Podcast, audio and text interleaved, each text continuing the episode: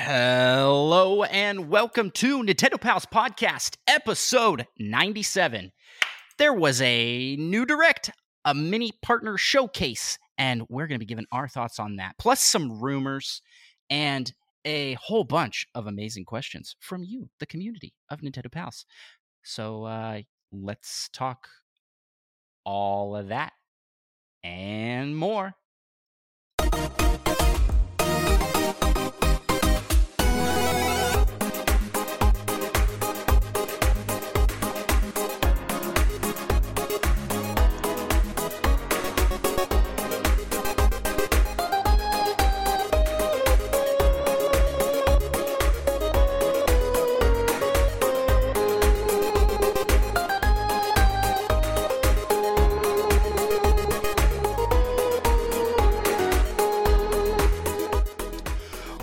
Greetings, fellow Nintendo pals. My name is Andros. I'm one of the hosts of the Nintendo Pals podcast, and I am joined by the other host, the cool guy, the the the bestest yupper there is on the internet, Micah. Yup. And this is the Nintendo Pals podcast, the weekly show where we talk games we're playing, Nintendo news, rumors, and community submitted questions and topics, plus whatever else we want to talk about. And uh, that's that's what this show's all about. Micah, I gotta ask, how the heck are you? I'm doing pretty good. That's nice. Uh, I I hit a button just now on my mouse that has turned it into slow motion. I, I don't know what I I don't know what I did. That's pretty cool. I can't. I uh, now everything is like way slower. I have to do like huge movements to to do stuff. Um, and I'm Yeah, one of them fancy I'm- gaming mouses. Oh oh oh oh oh. Okay, I, f- I f- fixed it. It was that button. It was that button I pushed. Yeah. Well, uh, speaking That's like of your pushing, your aim down sights button. So speaking you of can get those fine. Oh, that's what that's for? Oh. I think so. Maybe I should start like learning to play with a keyboard and mouse. Just kidding. This is a Nintendo show. I'm not using keyboard and mouse. Controllers all the way. Um, Micah, speaking of pushing buttons, do you know what we're going to do tonight? Well, I thought I did until you mentioned pushing buttons. Well, we have we have uh buttons that many people can push at the bottom of Oh. every single one of their podcast listening apps of choice, there should be a five star review button. And by pushing the five star review button, you help us take over the world of Nintendo podcasts. That is right. We are going to try to take over the world. Uh, and we do that through your help with five star reviews. And Micah, would you believe it? Another week. We- It goes by and the streak is alive. We got two new five star reviews an anonymous five star review on Apple Podcasts and an anonymous five star review on Spotify. Now, because those are anonymous, we don't know who you are to shout you out, but you know who you are, and we thank you. We appreciate that. Thank you so much. It helps people discover the show and um, helps us move up in the podcast rankings and search results.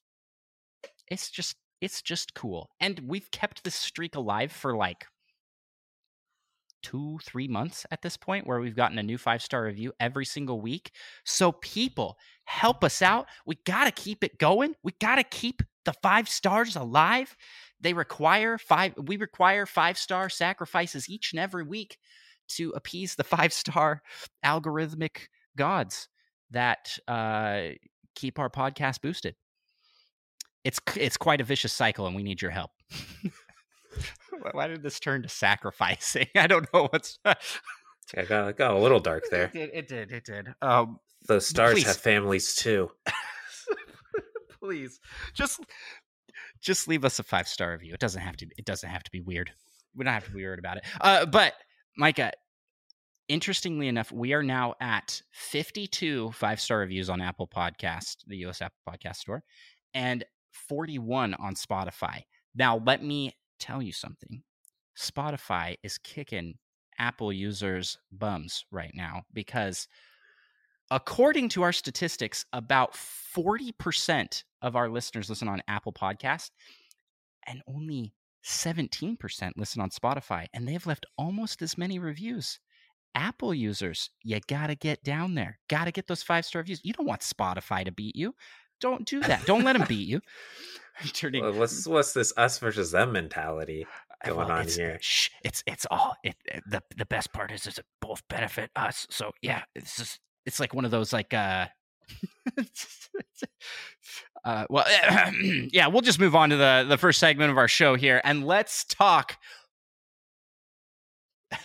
slow moving mouse, slow moving mouse. How do I get it back up to normal? Hold on, pushing button. There we go. Let's talk what you playing. this is this is off the rails already. Micah, I'll let you take over from here. What have you been playing lately? Uh, not too much. Played like my classic games I always play. Played a little uh Rocket League. I guess that's the only classic game that I always play at this point, but played a little more Fall Guys. Still mostly fun. I like I like that that specification. It's mostly fun. There's there's still those like two uh mini games. I don't even know what to call them that that you just like hope don't come up ever. Mm-hmm, mm-hmm. But overall, I I think they're all done very well for the most part. And I really like being able to play with a duo ship. Yeah. I don't know why. It just playing with someone else makes it a lot more enjoyable to me. It's a lot easier, I think. It, it seems a lot easier because uh, other duos aren't as good as us. So exactly, I, I, I don't know why why it, it seems easier, but it seems like we make it to uh, the end rounds the, the final round a lot more in duos than I do solo. Although oh, yeah, since sure. playing duos, I think I do a lot better in solo just because I'm getting like, like, you see more games that you've seen before. Yeah, every once in a while, how to beat them now. Yeah, but every once in a while I get one. I'm like, what? Is, I have not seen this before. I got one that was like a dodgeball game. I immediately ran off the edge because I didn't know. Did what... it have the exploding balls? Yeah. I don't know if you yeah. That is the worst one I've ever played. well, I didn't get to really play it because I immediately ran off the edge because I thought I was like, "Oh, is this an obstacle course?" And I ran, and there was a hole that I couldn't see, and just shoop. that's unfortunate. Yeah, I final like, round because you like throw the balls at people and then they like explode after what seems to me like a random amount of time. I kept trying to time it, and I mm-hmm. could not get the timing down. Mm. And I eventually fell off the edge when someone grabbed one and just ran next to me and we both launched off. like, why would you do this? But yeah, I mean, that one's really not that terrible. I just had one bad experience with it. Like I just struggled to figure it out. Yeah. Uh I haven't played a whole bunch this week. It's been it's been a busy week for me. We're recording a little early, so I usually have some more time uh to play before before we before we record. But I did. I also played Fall Guys. Played some more Fall Guys. I played more Spelunky too, and I don't want to talk about it. no, I haven't beat so it. Don't I, ask me. I assume that means you haven't beaten it without uh, getting money. And then I also jumped a little bit in Mario Strikers Battle League. Um, oh yeah, where we moved up a division. Oh, did we? We're now like silver three or something. Oh, cool. Okay, I didn't see that. Uh, yeah. Well, the other four uh, clubs in the division grouping with us uh, got zero points. None of yeah. them played any. So, so we so we crushed them. Is what yeah. is what it sounds. They were like. just so intimidated.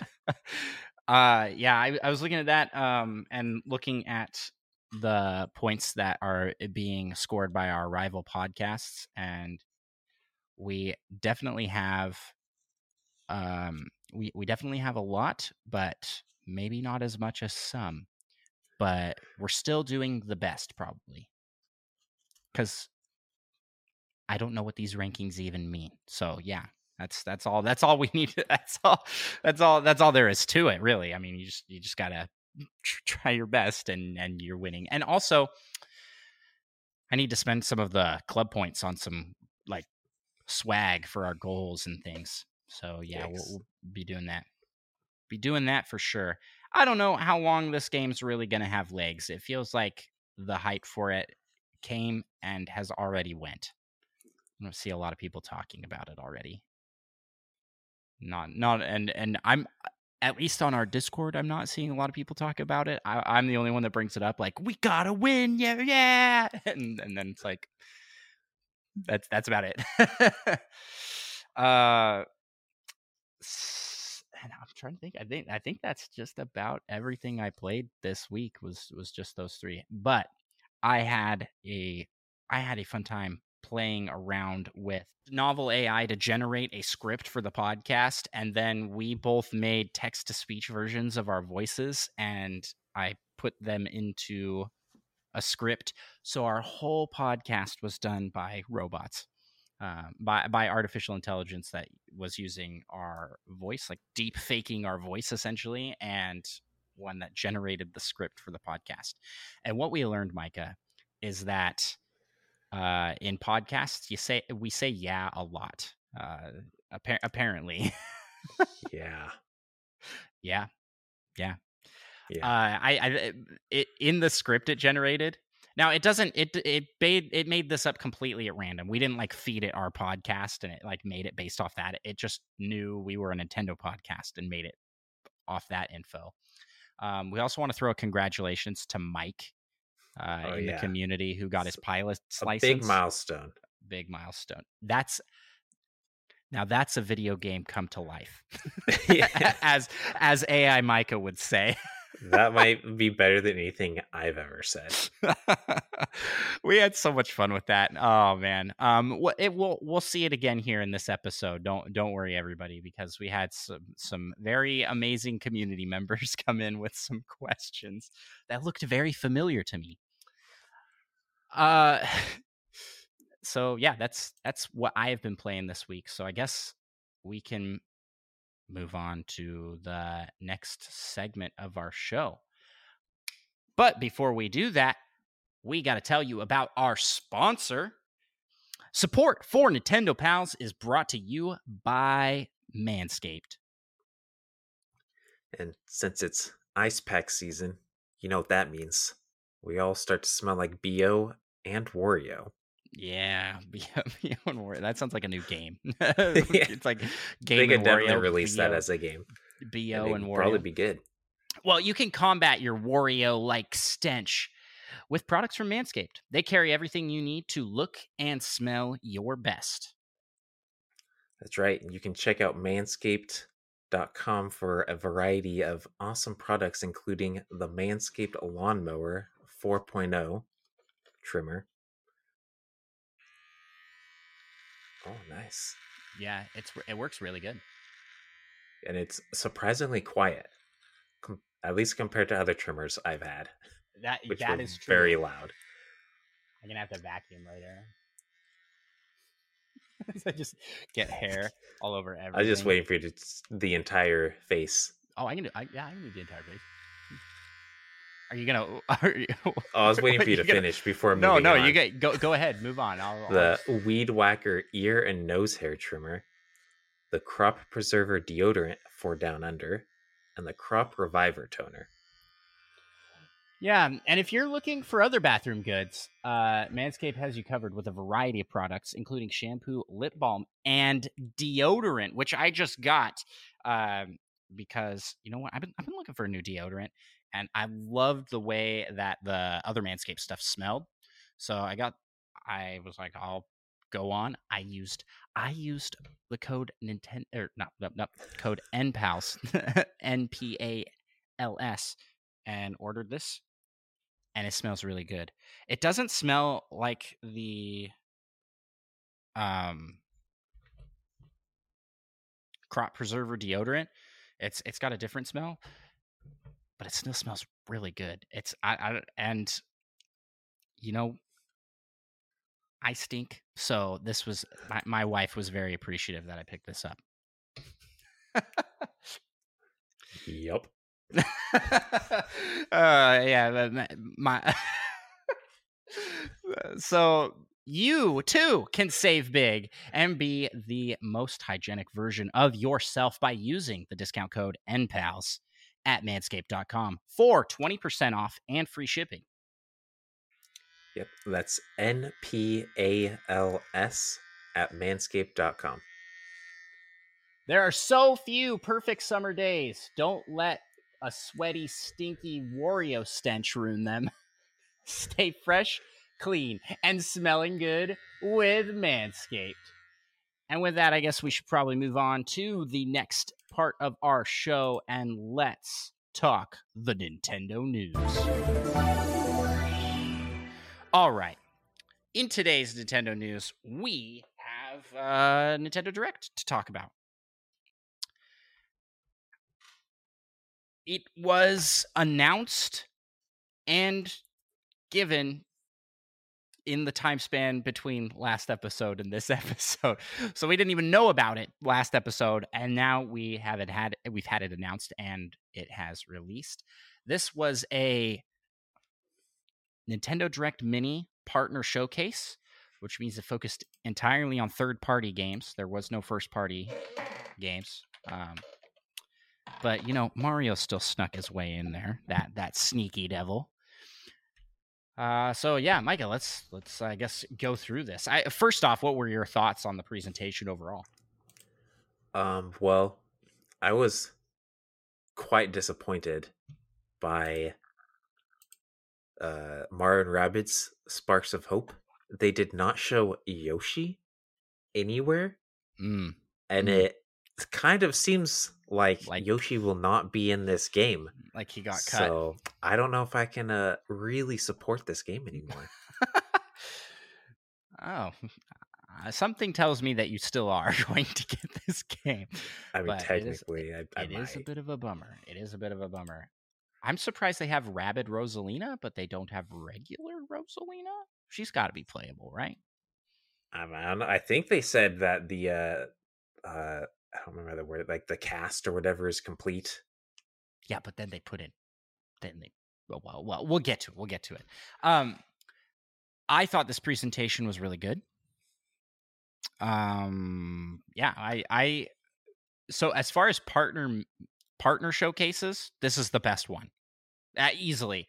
Uh, we, all the I and I was I feel like it was last episode that I said partner showcases are dead. then like literally this week they announced a, a new one. Uh, because it was like only those were only done during like peak pandemic time, right? So it's is a little little weird they brought it back. Um, makes me think they had some like contractual obligations to have them in an E3 presentation that didn't happen.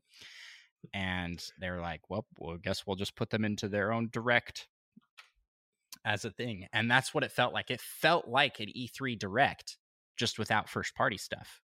I mean, the, yeah. the announcements. So, I mean, besides the the missing Yoshi, I, I, thought it was really good. There were a lot of uh, cool things they announced. Yeah, fantastic pacing. Um, tons of games and I, I just really like that. One thing that I am really noticing this year, especially with all of Summer Game Fest stuff going down and all the presentations from other companies, is like I really appreciate a well put together presentation. And what I mean by that is like pacing, information, and um, like execution of of the of the whole thing because i think everybody does a very professional job uh and and their quality is all really high but nintendo just like nails it with with having it like go pretty quick like the the the it doesn't it doesn't lollygag on any announcement there's no fluff um there you know you don't have people that come up onto a stage and talk for like 15 minutes about nothing. Yeah they're just uh, always showing games essentially yeah, you don't you don't have the rock showing off energy drinks like like that's just that doesn't I mean, happen nothing wrong with that though um, yeah it, that just doesn't happen in a nintendo presentation they they just have nailed the pacing and they almost always show gameplay which is king. Gameplay is king. Yeah. Yeah, that, that, like I don't I don't care to see just a bunch of cinematic trailers for space shooters. I'm sorry. Like like that's just not appealing to me. You got to show I gameplay. It can be, be cool, but it has no bearing on if I'm going to purchase a game essentially. Mm-hmm, mm-hmm. So I I really liked the presentation overall. I'd say it was a high quality presentation. Uh, disappointed it wasn't like a full on direct. It would be cool to see some more first party stuff, but we'll we'll see what we get because maybe there will be something still. Uh, maybe we'll get more focused directs like they did for Xenoblade Three.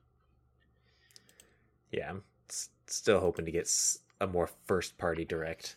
Yeah, but for third party, this was pretty killer. So started uh, well started off a little weak in my opinion.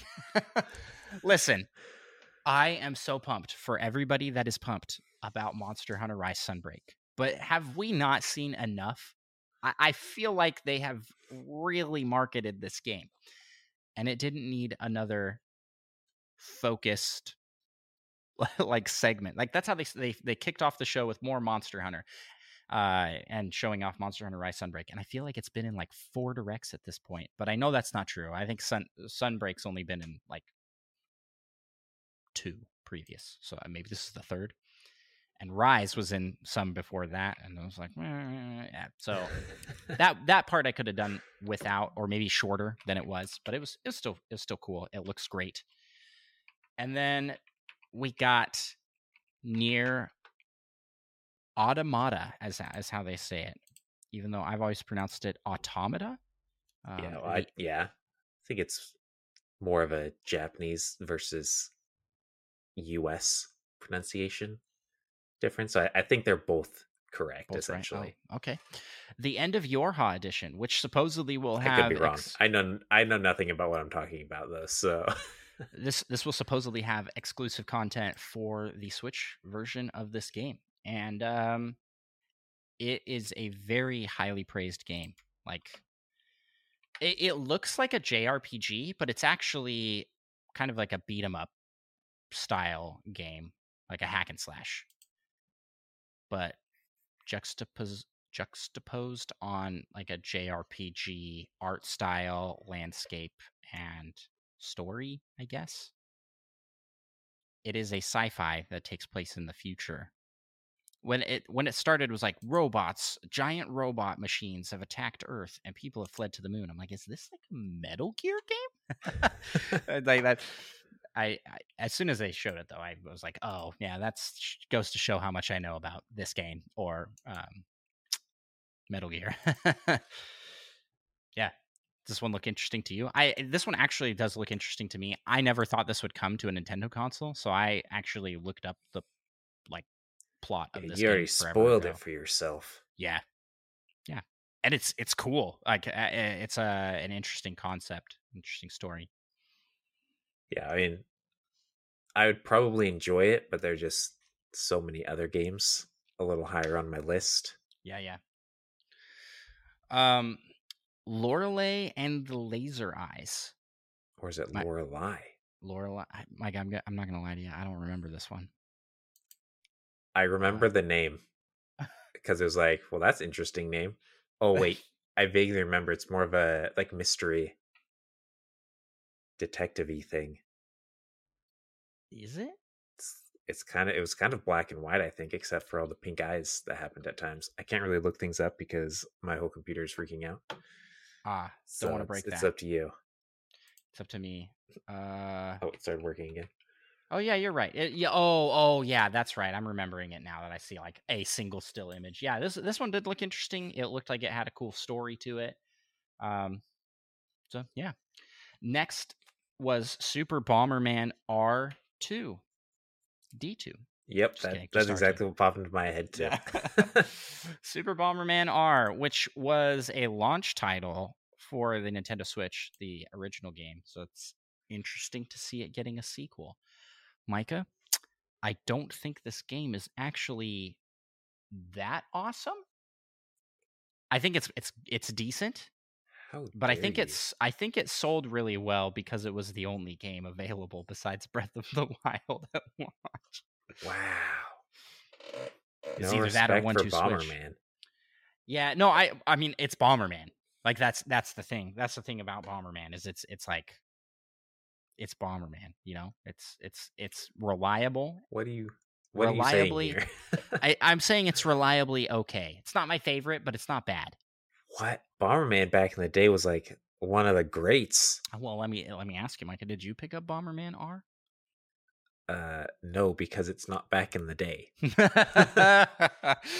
oh man, I'm, I'm giving it grief. I know we have some people that are I, I do I enjoy Bomberman though. I think I know Mute Dog is very excited for this one, and I was actually intrigued by the concept of like a one versus So, sixteen like the player. siege mode. I can't remember Yeah. what they called it. You make That your looked- castle.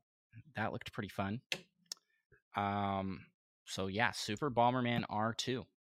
Interesting that this is getting a sequel. I wonder how well this will do because, like I said, Super Bomberman R. I feel like had to have sold more copies than it would have because it was one of the only games available. Whereas now the Switch library is packed with games to play. Yeah. You want to? You, you- we'll we'll alternate here. You can take the next one. We'll see. Oh, sweet. I can change tabs. Oh, sweet. I don't know timing. why, but half the time I can't change tabs right now, and I don't know why. Mega Man Battle Network Legacy Collection. Oh yeah.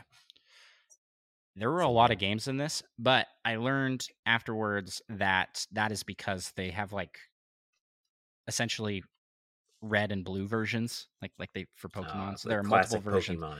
Yeah, so th- so you can you'll have them both in the collection. So I don't think it's as many games as was shown really, but but the options are there. Uh, and and it has the whole Battle Network collection, and oh, Monkey Thunder in chat is saying that was that was his favorite announcement from the show. Love Battle Network when he was younger. Uh, I know our good friend Third Strongest Mole is a huge fan of the Battle Network games, and they use a very interesting um, battle system, is kind of like a grid based, like rhythm. I, I I- don't really know how to describe it. You just got to go. You just got to go look at look at it, but it it looks very fun. Uh, next up is Pac-Man World Repack, and I don't know how I feel about this one. Honestly, it doesn't look bad. Looks pretty good. Uh, what they should have remade was Pac-Man 2: New Adventures. At least I think that's the game I'm thinking about. That game did was Pac-Man did Pac-Man have a family in that game? Because he does in this game. Like Pac-Man's family has been with Miss Pac-Man and the Pac children. I remember essentially nothing about that game except that he gets like a pretty sure there's like a paper airplane that gets stuck in a tree or something. and they're mine carts. Every good classic game has to have a mine cart. That's section. true. If it doesn't have a mine and it cart, says faster, faster. If it doesn't have a mine cart, it's not a real classic. That's that's Exactly. you heard it. You heard it here first. Yeah, this one looks this one looks good. I I think the remaster looks nice. I don't know what this is a port from, but looks looks pretty good. Pac-Man World repack. Yeah. Although at one point it kind of looked like there was just Sonic in the game, as Pac-Man spun up and launched over a ramp, up a ramp to go over a gap. It was very Sonic. in a good way or a bad way? I mean, because being compared to Sonic isn't always a good thing. in in a neutral way. I mean, speaking of, didn't when did they? Yeah, yeah, we're, we'll we'll get to that. Sonic was shown off in in this presentation as well. But next, next presentation, next next uh, announcement, Blanc. Blanc. This one is about a deer and a I wolf. to remember if it was the deer and the wolf. Yeah, It's the fox and the hound, but in black and white, artistic style, and I think No they said no dialogue. yeah, no dialogue, and it has online co-op, which is pretty cool. That's kind of like the first hour of WALL-E. Yeah. Yep. So that one looks that one looks really pretty and very uh it, it looks like it's gonna be like a nice cozy indie game to play. And next we have Return to Monkey Island. Mike, do you know much about the Monkey Island series? Nope. I know that it is really well liked by those that have played them, but I have never played a Monkey Island game. It's a point and click adventure game where supposedly you win sword fights by insulting your enemy the best. So, I mean, that sounds that, like my kind of game. I was gonna say like that. That concept alone has me sold. I, I think this will be one that I will check out. I am not typically a point and click adventure game player in the modern era, but when I was a kid, man, those were the those were the jam. Pajama Sam, Freddi oh, Fish, oh, yeah. Putt Putt, Putt Putt, yeah. And I would so, always mow the lawn way too much for some reason. Yeah, yeah. I I always play uh the cheese and crackers mini game in Pajama Sam, which is tic tac toe. Oh, I was like, I don't even remember that. Yep. Uh, Plus, there's that Spy Fox one. Oh yeah, yeah. Those were like those were why were why did everybody play those when when they were, were incredible and it had lard on a stick in it. that sounds uh, kind of horrifying. It was, uh, it was a little gross. So I I am intrigued. For, so it's it like plays a little bit to the nostalgia that I have for those point and click adventure games, but also just the concept and the fact that the series is so well liked by people. Apparently has a really good sense of humor, very excellent writing. So that's coming. Return to Monkey Island. And then next game, such a disappointment for real. Oh, oh. so disappointing. Mario and Rabbids Sparks of Hope. Although, t- to be fair, besides the Yoshi disappointment, it did look pretty good. Exceptionally good. Yeah. They didn't show uh, too much of it, but then they had a, a little more information in a separate video. Yeah, we'll talk. We'll afterwards. talk about that one. Yeah, we'll talk about that one after we finish up the direct here. So we essentially got like a little teaser, and um, Brian in our community was like, "That didn't look that good to me," but then he watched the Ubisoft one and was like, "Oh yeah, this actually looks really good," and I agree with that. I think the Ubisoft presentation showed the game better than the direct did, which is weird. It wasn't bad. I didn't think it looked bad, but I thought yeah. the I mean, they just mostly didn't give it much time, so like mm. they couldn't get into anything too deep or show off too much. Yeah, yeah, yeah, yeah. Sorry, X accessing my AI, my my inner AI. Um, next was Little Noah, Scion of Paradise, and I mean, I I know nothing about this. Is this a game that that I I, I don't I don't I don't know. It, it, this one just like kind of blew by for me. I was like, ah, okay. So that's that's all I have to say yep. about that one. Uh, then there was Railgrade, which the, like the train. Yeah, apparently was apparently was an Epic Game Store exclusive. I may be completely making that up. Uh, but coming to the Switch, and you know, it looks cool. Not my thing. But if you like trains, there, there, there you go. that is a right up your alley. next, take the. They next showed one. RPG Time: The Legend of Wright. What did you think of this one? I, I thought this one actually looked pretty cool. It's the one where it's like the kid drawing in his notebook, the RPG, and you like turn. It. Oh yeah, that's right. It's like yeah, that that one did seem cool. Yeah, I, I liked I liked that one. That's one I'll keep an eye on. And then it showed Sonic Frontiers. And I got to say, out of all the trailers for Sonic Frontiers that I've seen, this is the best one so far.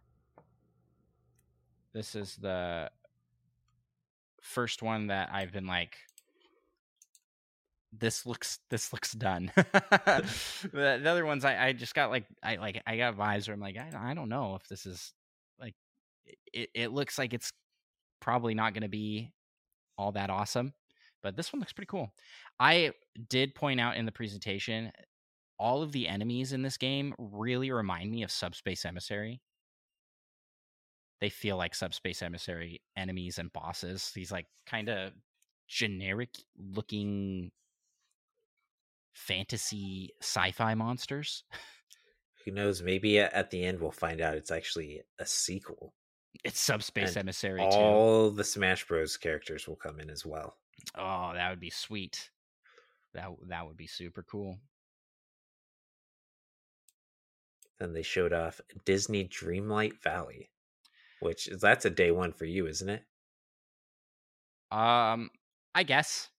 Like, I I don't know how to feel about this one. I'll, I'll be honest. It it looks cool, but it's free to play. So yeah, I'll, I'll I'll definitely be checking it out, and I'll probably check it out day one. I know my kids will really think this is cool.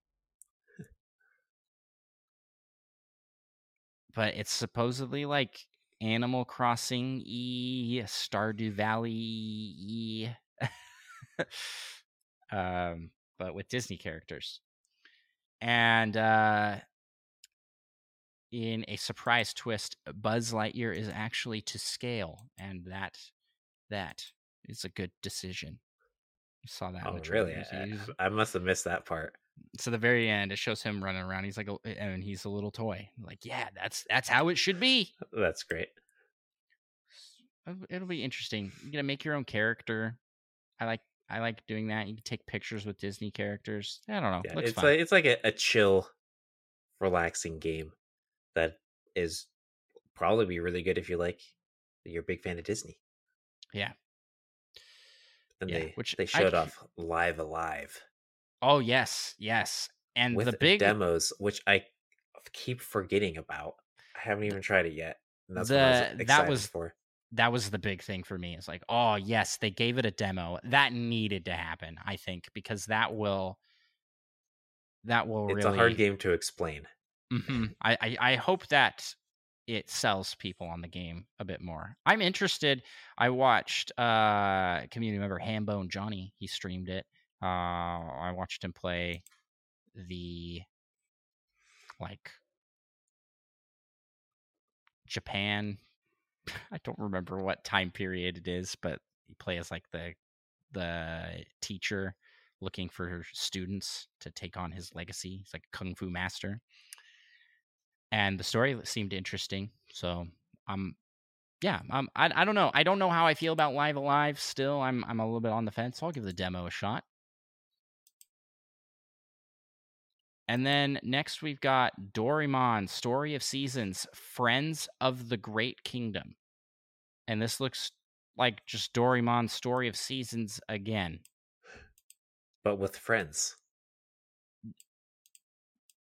Uh, I mean, is this not this? uh, It looks identical to the last game. I don't quite. I don't. I don't know. I I don't understand this. this suit. Like, is Do- what is Doraemon? Like, It's a do- do you farming sim game, obviously. No, but like like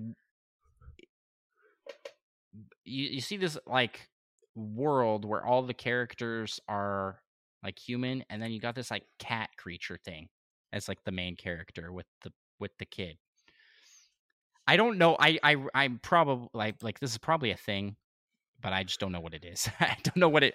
I don't know what it means or what. this is when we find out we have many fans of these games in our Discord.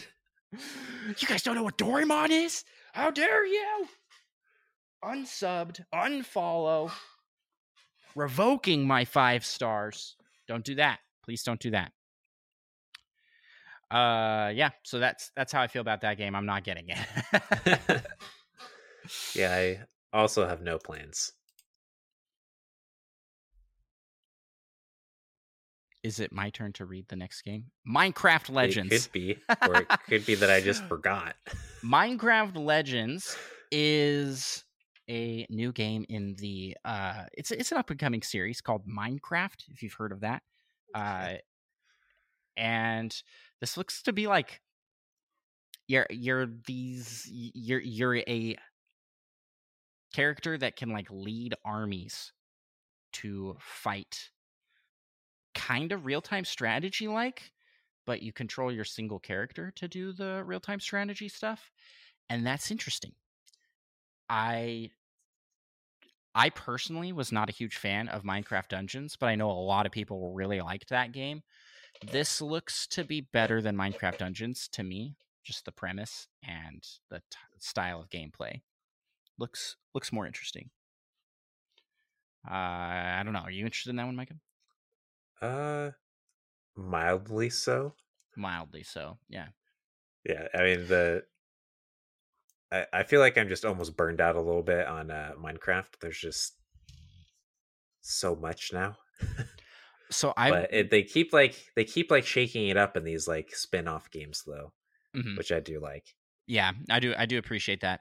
I was list I've been listening to uh, other podcasters talk about about the presentation and anytime they talk about Minecraft Legends, everybody's like I don't really understand Minecraft. And uh and and I think I think maybe maybe it's because I played it originally, but I I feel like Minecraft is a game everybody has to try.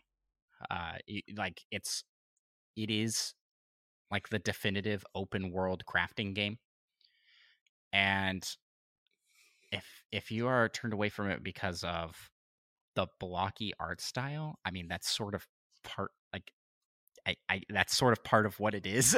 like like that the reason it is that way is because uh, originally to save on resources, and then they turned it into an art style. I mean, how many how many games classic games have done that exact same thing. I mean, we we talk about Wind Waker all the time on the show and how it's aged so well because it took a very artistic art direction and Minecraft I'd say has done the same. It's it, what was originally a limitation to make sure the worlds could be big and huge has been turned into a, an art style that resonates with a lot of people. Um, yeah, I think it's still it's still got this stigma around it, like it's a baby game, and I don't quite get that because the game's been out for like ten plus years at this point. It's been out forever. Seems I like mean, I mean, I was playing this game in high school and that feels like that was forever ago. I, I just I, I like I that I'm pretty that was forever ago. yeah, I mean, at least ten years. Um. Yeah, and I, I I I just don't get it. I don't think this game should be looked at as a baby game. I I don't quite I don't quite get that. I just doesn't make don't, yeah, doesn't just, make sense to me. Just try and figuring out just try and figure out how all that redstone stuff works, uh, and yeah. then call it a baby game. Well, here's the thing, like I don't play Minecraft. Uh, I I I did back when you know back before they even had like hunger in it, like that back in my day. Um, but we burnt ourselves out on it like really bad because we we played that one time for like 24 hours straight and i think after that i just couldn't do it anymore. I was like nah and, and i i have never been able to get back into it to the extent but i think it's a fantastic game. Just don't burn yourself out on it just like any game. I mean you can do that with anything yeah. except for breath of the wild the greatest game ever made. I'll never burn myself out on that. I can play that 24 hours straight easy still be having a good time. We Might need a little test break. that for upcoming 24 hour stream. I'll just i I'll just chill in the background, pop in every once in a while to uh, watch you playing for 24 hours. Third strongest will says I've never played Minecraft, but I'm burnt out on it through exposure. Uh, okay, I can see I can see that. That's fair. I mean, it like exploded multiple times in the like YouTuber scene, and definitely among kids for that. I don't know, but I, I don't I don't feel like that's that's the fault of the game. No, the thing yeah. is the thing is like the game is Legos, guys. Like this is the digital version of Legos, and everybody loves Legos. So that's that's why it's popular, and that's why it isn't going away because you can build whatever you want. All right, that's that's enough of my rant on Minecraft. Why you should play Minecraft. stop stop being uh, anti uh, uh, blockist. Hmm. Is that a thing? I don't think Probably. so. Hopefully, that's not something else. I like using a word. Something else really not... offensive. Yes, that's really bad. Let's just move on. Then they they showed off some Dragon Quest treasures. And that follows characters from Dragon Quest 11 Echoes of an Elusive Age Definitive Edition for the Nintendo Switch. I think that's the full title. Uh, it's from Dragon Quest 11 characters, and you do something with, with collecting treasure. Uh, N Johnson in our chat was was talking earlier about how he's very excited for that. Loved Dragon Quest Builders 2 and hope that it's kind of the same. I don't think it's following the Builders formula, but it kind of gives those vibes with the art style. Yeah, and it has an iconic dragon statue. I remember that. Little dragon statue popped up and it said iconic. iconic. It was like a treasure you could sell for a lot or something like that. I didn't realize this this part of the presentation was fairly long. Like I, I'm I'm looking at the YouTube video right now so I can see how it's segmented. This this one got a lot of screen time. It went by pretty quick. They paced that really well. Because even though this is a game I'm not particularly interested in, I still enjoyed the trailer. So yeah. There you go. Something for the Dragon Quest fans out there. Although I think there were a lot of people that were hoping for um, that Dragon Quest game that's exclusive to Japan on the Switch. It's the it was the one that was an MMO and then they made it a single player game. And they're like, release in Japan only. Like, why not release that here? I don't know. They don't want to pay for the localization. Apparently, apparently there's not enough Dragon Quest fans to buy. Like, that's they're ridiculous. just hoping for another Mother Three situation ten years down the line where people beg for it. yeah, and then they just don't do it. And then they just don't do it. Yeah, that doesn't make any sense. Um, so then we jump into the montage, and in the montage we got looks at Fire Emblem Warriors Three Hopes. Uh, so Nintendo did sneak some first party stuff in here, y'all. And they were like, "Yep." And then, hey, reminder: No Man's Sky that's coming in October, physical edition. I'm pretty excited for that one, actually. Are you planning on picking that one up, Micah? We should pick that up and play multiplayer. Uh, uh, how does the multiplayer work? Um, I, I I believe that you just like can join each other's worlds and just play together in open world. Oh, I, I thought you space. couldn't find other people like that, that. was oh no no that was when the game first launched. oh, they've changed things though. Yes, yes. Oh, so okay. the uh, do you not? I know, know the they've changed a lot since it wait, came wait. out, but I wasn't sure that was one of the things. Yeah, you you know, you, so you do know the story of No Man's Sky. For those listening that maybe didn't don't know the story of No Man's Sky, it was an extremely hyped up game. Super, super like people were stoked for it. Uh, they're like, yeah, it's gonna be the open world space exploration game of our dreams and then it launched and it was not that by far. A lot of the the features that were touted and and advertised were not quite there um there was supposed to uh, they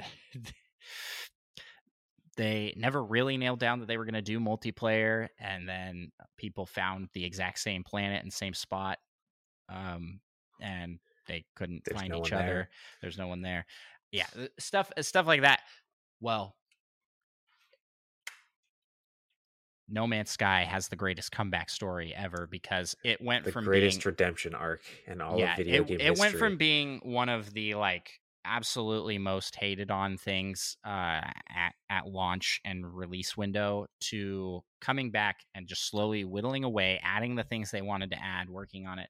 I think it was just a a it's just a little product, too ambitious is a product of too much marketing that was not exactly accurate.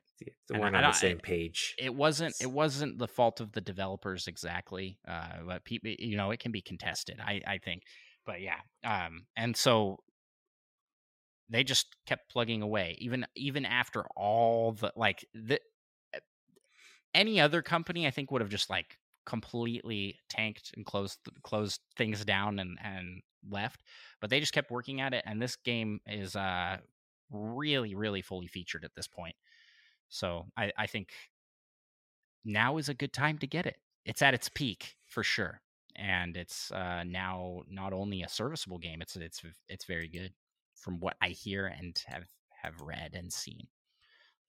I'm excited for this one. I think I would be less excited if I was one of the people that got it at launch. uh, but there, there you go. There was a point where it was like five dollars. You could buy the game for like five dollars. So that was the time to get it. That was the time to get it. Yeah, but and then who would have thought play it for a year or two until yeah, who really would have thought? Who would have thought though? I mean, the game came out. Uh, I want to say like five years ago. Might maybe longer than that. So originally, so yeah, they've just been working on it, giving it uh, those, giving it them updates. Uh, yeah. So No Man's Sky. Sorry, I went off on a tangent there. A Plague Tale Requiem, the cloud version, got shown that again, and yeah, that's definitely going to be a cloud version. That's a lot of rats. Um, Captain Velvet Meteor, The Jump Plus Dimensions. You fight a monster called Dogzilla.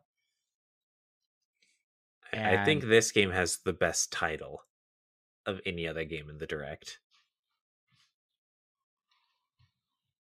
Yeah. And then we get to see uh the Portal Companion Cube collection. Was that what it's called? The Portal Collection. This Portal Companion Collection, I think. Companion Collection and it includes Portals 1 and 2 with online multiplayer for Portal 2. Micah, have you played through both of these games all the way? Yep. I Back in the I, day. I played quite a bit of, of Portal 2. I didn't play the original. Um, and I played a good chunk of the multiplayer with you and our buddy Lincoln. And it's really good. It is a very good game. Definitely worth a pickup even now. So, if you haven't played it before, it's one of those games that you kind of just owe it to yourself to pick up and, and get because it's probably one of the greatest games ever made. And that's, I, don't think that's uh, like a stretch of the imagination by by any means and you think you look at it and you're like, I don't want to play like a first person shooter. It's a puzzle game. It's it's an adventure puzzle game that's just got really good writing. Yeah. Very funny. First person puzzler. First person puzzler. All right. Uh, you want to take the next announcement? Oh yeah, Harvestella. I have seen a lot of people talking like super positive for this one.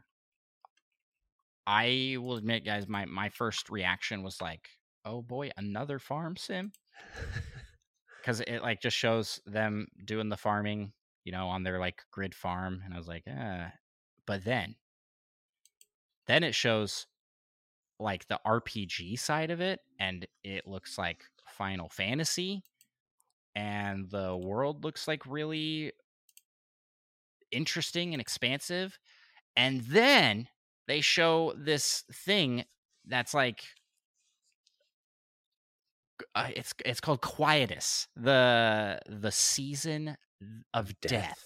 yeah yeah and it was like what is happening right now it's like it, it was it was just like so wild uh, like such a turn for what i thought was going to be like this happy farm sim fantasy game has this whole weather thing that is trying to kill everyone. Uh, so yeah, it seems like it'll be an interesting one and have an interesting story. I don't know, but I can't help but feel like it looks slightly generic fantasy game looking. But it looks ambitious for what it is. Is this is this a Square game? Yes, Square Enix. It looks like it. yeah. Yep. So saw a lot of hype for this one. Uh, next game announced. Next games announced. They finally did it. This is this was the closer. Um, Persona, Persona coming to Switch. Now, I have heard nothing but amazing things about the Persona series, but I have never played anything Persona at all other than Joker in Smash Bros. So 5 years later, the game that one guy from Smash Bros. finally got a game. Oh yeah. Didn't think it'd ever happen.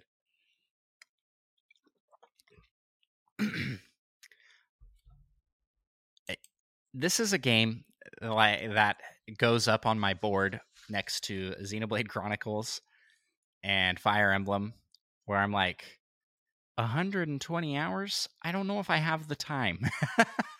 yeah, uh, and, but I know like I, I, don't want to play any of them because I don't want to have to then start playing all the games in this series. Yeah, well, I got I think, enough games already. I think Persona 5 is considered like potentially like the greatest modern RPG. Uh, and I mean, it is very, very highly praised. But is it as good as Golden Sun? I don't know. I, I haven't played it, as I said. have you, so wait, I, have I you also not played, played Golden played Sun? Golden Sun, yeah. So essentially, in a way, you kind of are qualified to compare them. if I had to compare the two, I'd say I've heard more about Persona than I've heard about Golden Sun. How dare you? That doesn't mean it's good. I've just heard more. After all yeah. the times I've mentioned Golden Sun to you. Well, I mean, besides from you, I I mean, I get to hear about Golden Sun from you pretty much every day. Uh, but yeah, as you should. In chat here, we got Monkey Touch. Says Persona Five is so good. It's long, but it's well worth it had a coworker that was like, "You should definitely play Persona 5." Um, like lots lots of people that that really recommended it. It's also um, f- don't be deceived by the cartoony slash slightly anime esque art style. It is not family friendly. It definitely deals with some very dark themes. So don't don't get that one for your kids. um and that's it. That's it for the Nintendo Direct partner presentation. And like like we just went through, there were a lot of games. A lot of games on there. Um Oh, breaking news right now. Monkey Thunder in in the chat that Nintendo just dropped news of new Genesis games coming to Nintendo Switch Online. So, what games are we getting? It looks like it will be a Mega Man game, Zero Wing. Oh, I'm going through. I'm going through the list here really quick. Mega Man: The Wily Wars, and Target Earth. So those those games will be coming over. I've heard good things about Mega Man: The Wily Wars. That's that's cool. I'll definitely check them out. I I I play pretty much everything that comes to NSO at least once. it's a it's and a usually nice, like, only once. It's a nice like retro sampler you know and then every once in a while you get something in there you're like oh this is pretty good could i get a whole yeah, meal like of this logic bomb I was that was one Guns- of the random games i actually played all the way through i was thinking like gunstar heroes oh yeah that one was super like, good oh. so yeah there you go wily wars yeah yeah yeah yeah um next uh, next and last news item we're going to be covering for tonight micah you want to take this one uh, yeah, Ubisoft. Ubisoft. I I've heard both. I think I think it's. I, uh, I you used to say. I think it's. I have uh, to think about. It. I used to say Ubisoft, but then they said Ubisoft in the direct, and now I just don't know anymore. I let's mean, it must it, be let's, Ubisoft then. Let's call it Ubisoft. I like it. Ubisoft. Or Ub is soft. You pronounce Ub, the S twice. Ub is soft. I don't know what Ubisoft is just one of those names I have to think about a second before I try and say. but they they showed some more Mario and Rabbids uh, gameplay. Yeah, and showing off even... not any more Yoshi, which still disappointed. As you should be, as you should be. But I mean, The game looks really good. It's interesting that they have foregone the grid based system and it's like a circle that you can move within. And then from there, like you get to. because I think in the first one you had like a certain amount you could move. So if you moved one way and then moved back, you'd run out of movement. I don't remember if that's actually accurate, but now it sounds like you can just move however much you want within your range. Yeah. And they introduced a new character, which I was pretty hyped about this. I I was not expecting uh Bowser to be a playable Bowser, right. character. And they yeah, they that, that's talked cool. about It makes up a teensy bit for Yoshi being missing, but yeah, they talked about the Edge. oh the oh yeah, Edge. character? Uh, yeah, yeah. Uh, uh, That I don't I don't quite get that one. It's practically it makes me think of Sora just a teensy bit. Her her blade seems weird. and just makes me think of the keyblades. Yeah. Well, I was thinking like you know, they it- it's Person? not it's not a uh Nintendo character at all. Like what what it's not based off of anything Nintendo. So I guess just It's just a, a Rabbid creation. I guess so. But it's uh, like why why have that in a Mario crossover game? I don't I don't quite get that. I well, I did like the Bob-ombs they had. That looked like you could hit and then like throw at people and they explode. Yeah. Yeah, and it looked like you fought like actual Goombas. And then the new enemies are like kind of shy guy Rabbid looking things.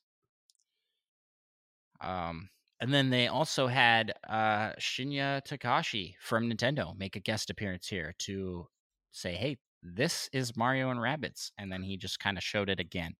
Yeah. "Oh, that's cool. thanks thanks for your guest appearance. I don't know why. he's he's like the new he's the new direct presenter. So I guess they were like, yeah, we'll have him come come in and and and talk. And the game is coming out this year. I thought it was going to be delayed. Uh, I'll be honest. I was starting to I was starting to get into the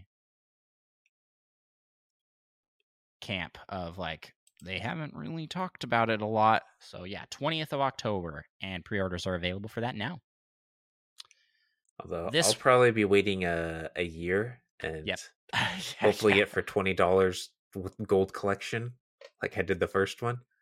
I I think that this is a problem, man. That Ubisoft discounts their games so steep a year after that like why would you buy it day 1? I don't I mean, I I, I see like being really excited for and wanting to play it, but I just like I mean, know it's if it was Metroid sale. Prime Four, I would buy that, knowing it would drop to twenty dollars after a year.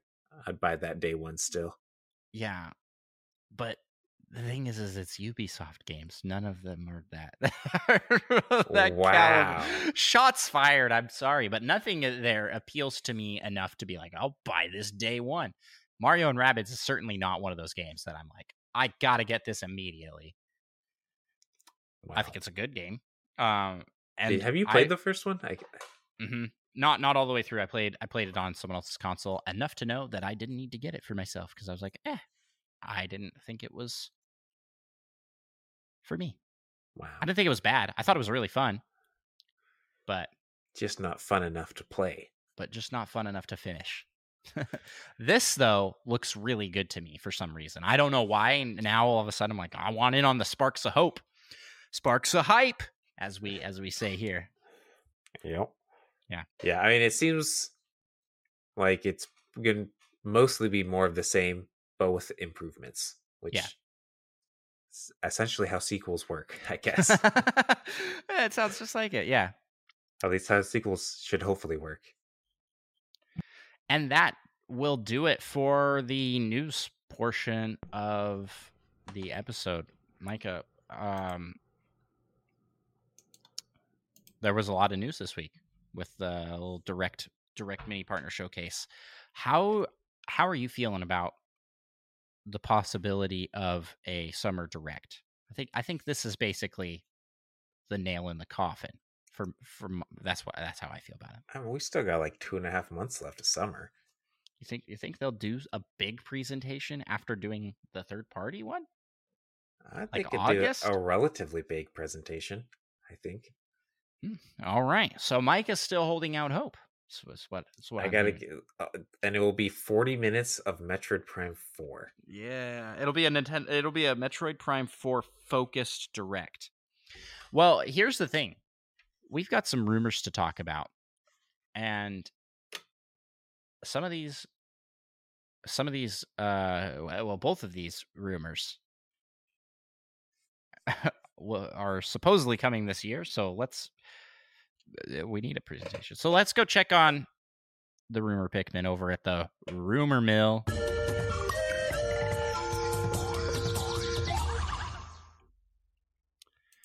Alrighty. So the rumor Pikmin have brought us two games that are supposedly coming this year. One from the this this Pikmin calling himself Jeff Grubb says that Metroid Prime One uh, remake is supposedly coming holiday season this year. Which I'll believe heard, when I see it. Heard from good sources. Like what what does that mean? Pikmin Grubb. I don't and, understand. And what does remake mean in this situation? It's a full full fledged remake from full on one hundred percent, not just HDified. Yeah, yeah. Ground up assets.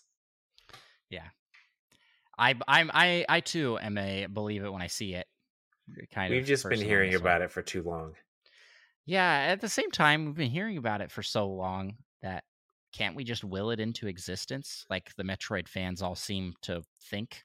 Well that's probably what what, about... what, happened. If if it is true that's probably what happened. The nintendo heard all these like rumors about it and they're like wow that's it's actually a really good idea. We should do that. I don't know though because I, I mean metroid prime 1 is the was the best selling game in the series prior to Dread, right? So I believe so. So it makes sense to to revisit that one. But I, I feel like putting that focus into Prime 4 would be better than remaking one. But then again, what has Retro Studios been working on for like prior to Metroid Prime 4. like what were they working on? There had to be a project in the works. They were just kind of just all sitting there waiting until cuz they weren't even they weren't even supposed to get the Metroid Prime 4 game. That was going to Bandai Namco. And then they were like, "You guys didn't do a good job. We'll give it back to Retro." so, yeah, which uh, I, I feel like is not really something you hear about Bandai Namco very often. No, well they they, they were like pivotal in Smash Bros the last two Smash Bros games. So it's not like they're a bad studio. So I I don't know. I don't know what's going on over there. Metroid Prime is a mystery. And yep, and over 1200 days since we've heard anything. and only 1200 more to go. Hopefully so, like 12 more to go. yeah, that that would be nice.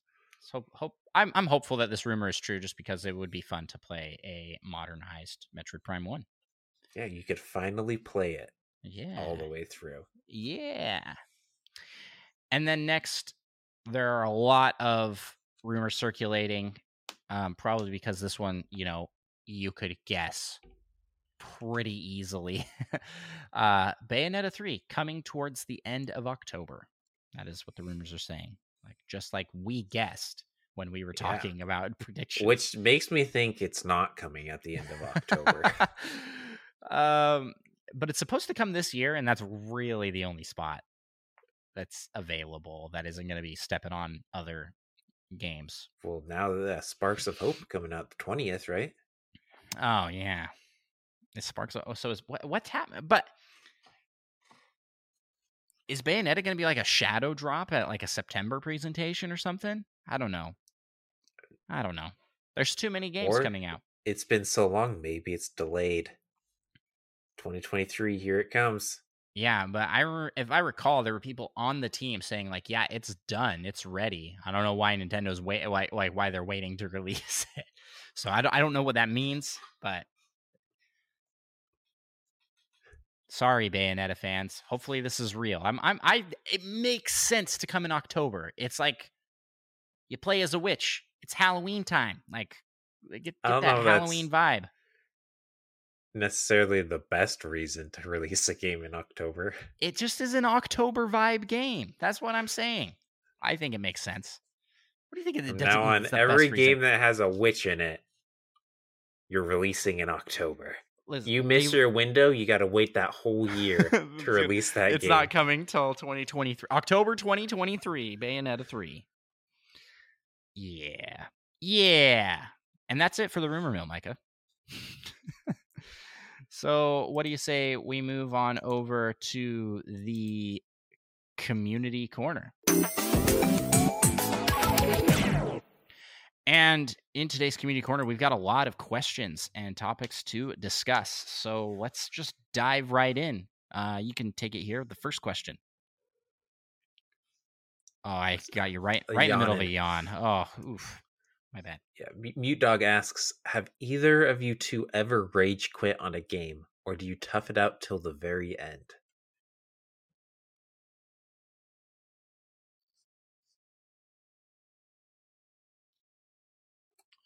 Um, do you have an answer for this? I, I I'm trying to think. I I know that I have raged on a game to the point of like not playing anymore.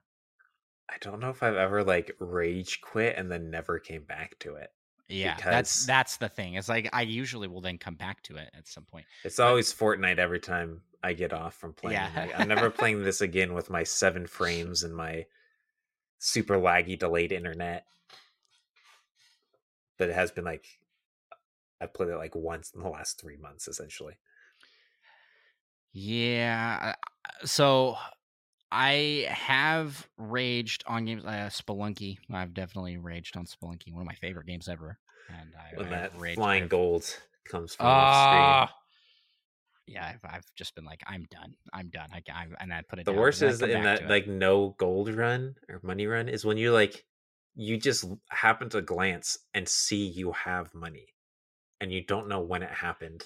Yeah, you're like getting yeah. pretty close to the end. You're like, I'm doing yeah. pretty good. And then you're like, a hundred. When did that happen? Well, and if it's only and it's usually less than a thousand, and it means you picked up a flippin' gold pebble, like the ones that are so small that it's like hard to see. Yeah. Oh, oh, the worst. But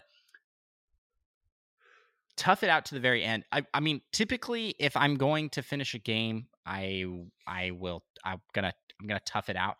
But I don't finish a lot of games, and it's not because I'm rage quitting them. It's just because I don't have time, and I, I and it just doesn't hold my interest. So in those cases, I wouldn't say rage quit, but more of a I got bored with it and stopped. Yeah, uh, like kind of the closest to me would be uh Jump King, I think. I managed to tough it out to the end of rescuing that one babe. But uh I definitely decided I'm not even going to try and rescue the next one. I mean, who needs more than one babe, right? Like Well, at that point I had two, which is one oh. too many. Oh, yeah, I mean yeah, so you're like and that game is so brutal. That expansion thing you're like jumping through the water and it's just so slow. Everything yeah. takes at least twice as long. Yeah. So your mistakes are just that much worse. And for they decide to make it that when you miss a jump, you fall for like seven and a half days. there you go. That was I think that, I think that's a good answer for that question. Jump King. Jump King is that kind of game. Next question comes from Spider Shan. Question for the show can't remember if you've answered this before. Um, but if you have, feel free to skip. I'm pretty sure we have, but it's but time to do it anyways. Oh, we're gonna answer it again. Uh, do you snack when you game, and what's your favorite snack while gaming? It's been a long time since we answered this question, so I don't remember what my answer was. So it's uh, time for an update. Do I snack while gaming? Yes, I do. I don't think you do. I generally don't. don't. Sometimes don't. I'll get a I'll get a fruit snack as I'm about to start gaming, and I'll eat that while starting up because you got to get those sugars and things to make sure your reflexes are top notch. Ah, yeah, that that little that little edge to get you over exactly the over the, the, win, the win in Smash Bros. It's like, yeah, I uh, shout out to Mott's Gummy Snacks uh, for for that win.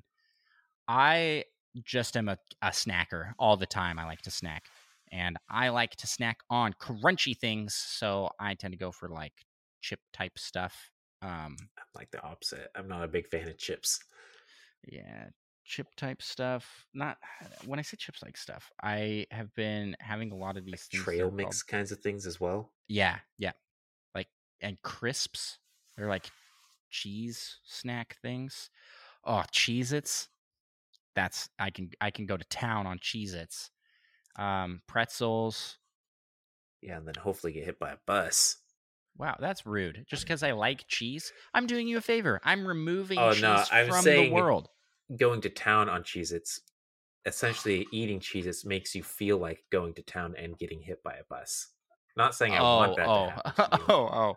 I see. I see. I, I was for a second there. I was like, "Wow, that is a bold thing to wish death upon someone for liking." I didn't say die, just get hit by a bus. Oh, oh. You could you could survive.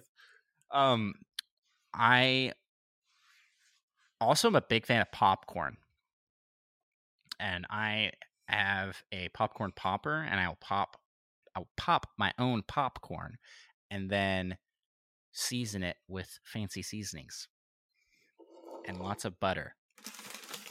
Yeah, yeah. I've had this bag for like two and a half months, so I do occasionally snack on it while playing.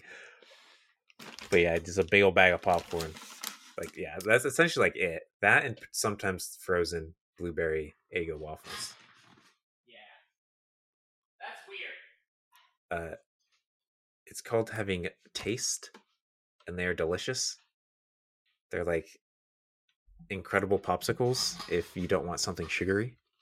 I've been really into these lately. They're Parm Crisps snack mix, and it's essentially a trail mix, but it has those cheese crackers I was talking about in it, which are just essentially a baked cheese circle. Now, you you might not like it, but there's not a ton of those cheese circle things in here. And then when I'm But the done dust with gets everywhere.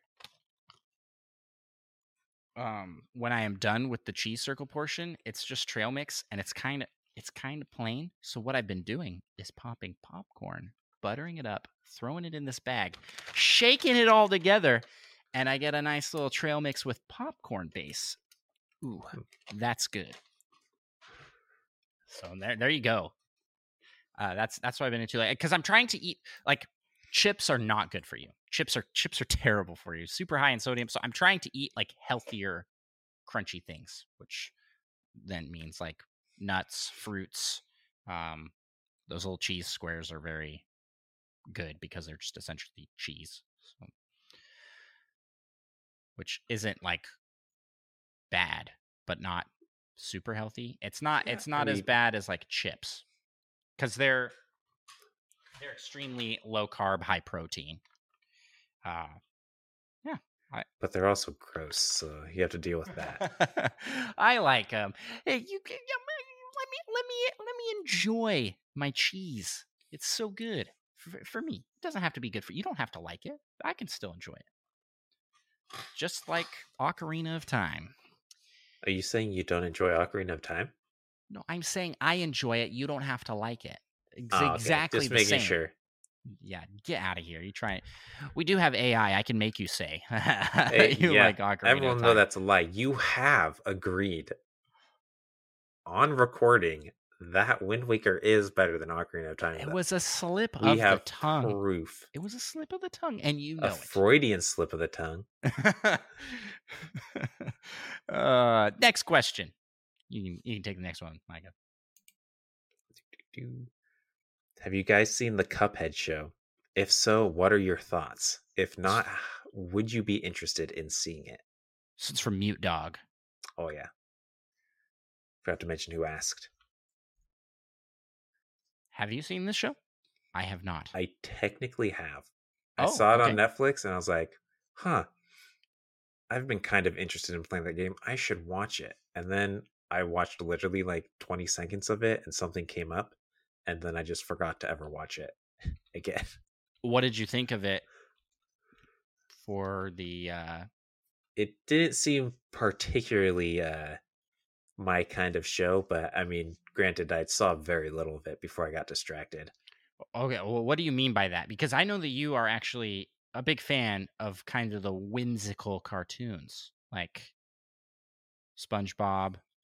Uh, you're a, you're a big fan of Adventure Time. Yeah, well, SpongeBob and especially Adventure Time has a complex and deep backstory. Of course, I'll have you know. Of course, SpongeBob. He's like really trying to get his driver's license. You know, a very adult sort of storyline, I would say. but I, but this but didn't, it, this it, didn't it was, deliver on that. it was more a giving the more kind of vibe of like Looney Tunes, whimsical cartooniness, which I'm not quite as into. But I have been meaning to actually give it a watch to see. That would make sense because it's kind of based on that era of cartoons. Yeah. Um yeah. Next question here we have I'm I'm filling it in cuz we we missed a couple missed a couple questions in our notes here. From Solo Something says, with Independence Day holiday this week, which of the Bowser clan slash family do you think would be most likely to break off and go independent? I remember reading that question and I somehow missed it when be it the notes. Uh, go good or stay bad and just be their own clan. So which which which Bowser which Bowser offspring will declare independence? I mean, I feel like Bowser Jr. is the one that first comes to mind, and not because I don't remember the other names of his children slash clan, but uh, I feel like he kind of tries that in uh, uh, Mario Sunshine. Uh, I mean, kind of. It seems to ruin everything, if I remember correctly. It's been so long. I thought he was working with Bowser the whole time. He was just doing it. Was he? Was that? Yeah, I, I thought because at the very end, Bowser's there. Well, yeah, because he has spoilers to clean up his mess. Um, I don't. I mean, you would know better. You played way more recently than I have. Oh, he kid, he kidnaps Peach, and then Bowser's like, Bowser has a voice actor that is not the current voice actor that's like, rah, rah, rah, but actually talks, and he's like, Junior, I gotta confess to you that uh, and and then Bowser. I'm not quite goes, sure what don't worry accent that is, but I it, it, was it that it was pretty close to what it actually sounds like. Um, Bowser goes, "Don't worry, Dad. I know Peach isn't actually my mom." Oh yeah, and and, and like so like the whole time Bowser thought he was kidnapping Peach because Peach because he thought Peach was his mom. Um, and then he's like, "No, I learned that Peach is not my mom. Don't know what gave it away." uh, but me, I'm gonna say either Wendy Koopa because she is the only female Koopaling. So she's going to go independent because she's a strong, independent woman uh, and that will lead her own clan of like. She's gonna she's gonna team up with Boom Boom, you know, and and the other like and and and all the the Goomba Goombets. This is maybe getting to be a bit like sexist. So yeah, probably, probably shouldn't. so she's gonna break intent. off because she's a woman, and she's only going to recruit women to her team. It was not what I meant. It's not and where boom I meant boom. to go with that. Boom Boom's not female, are they? Isn't Boom Boom the which wait which one? the one that throws the ninja stars. Is that not Boom Boom? Is that not her name?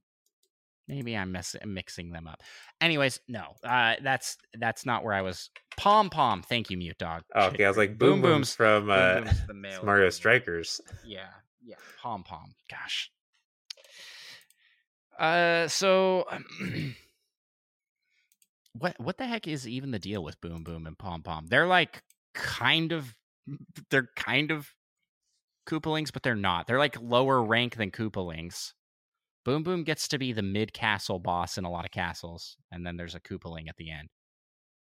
Yeah, well, that just means I mean he's like extra high up then because you have to he, face him so many times. Yeah, true. Um, the other well, there are at I least think, two of them actually.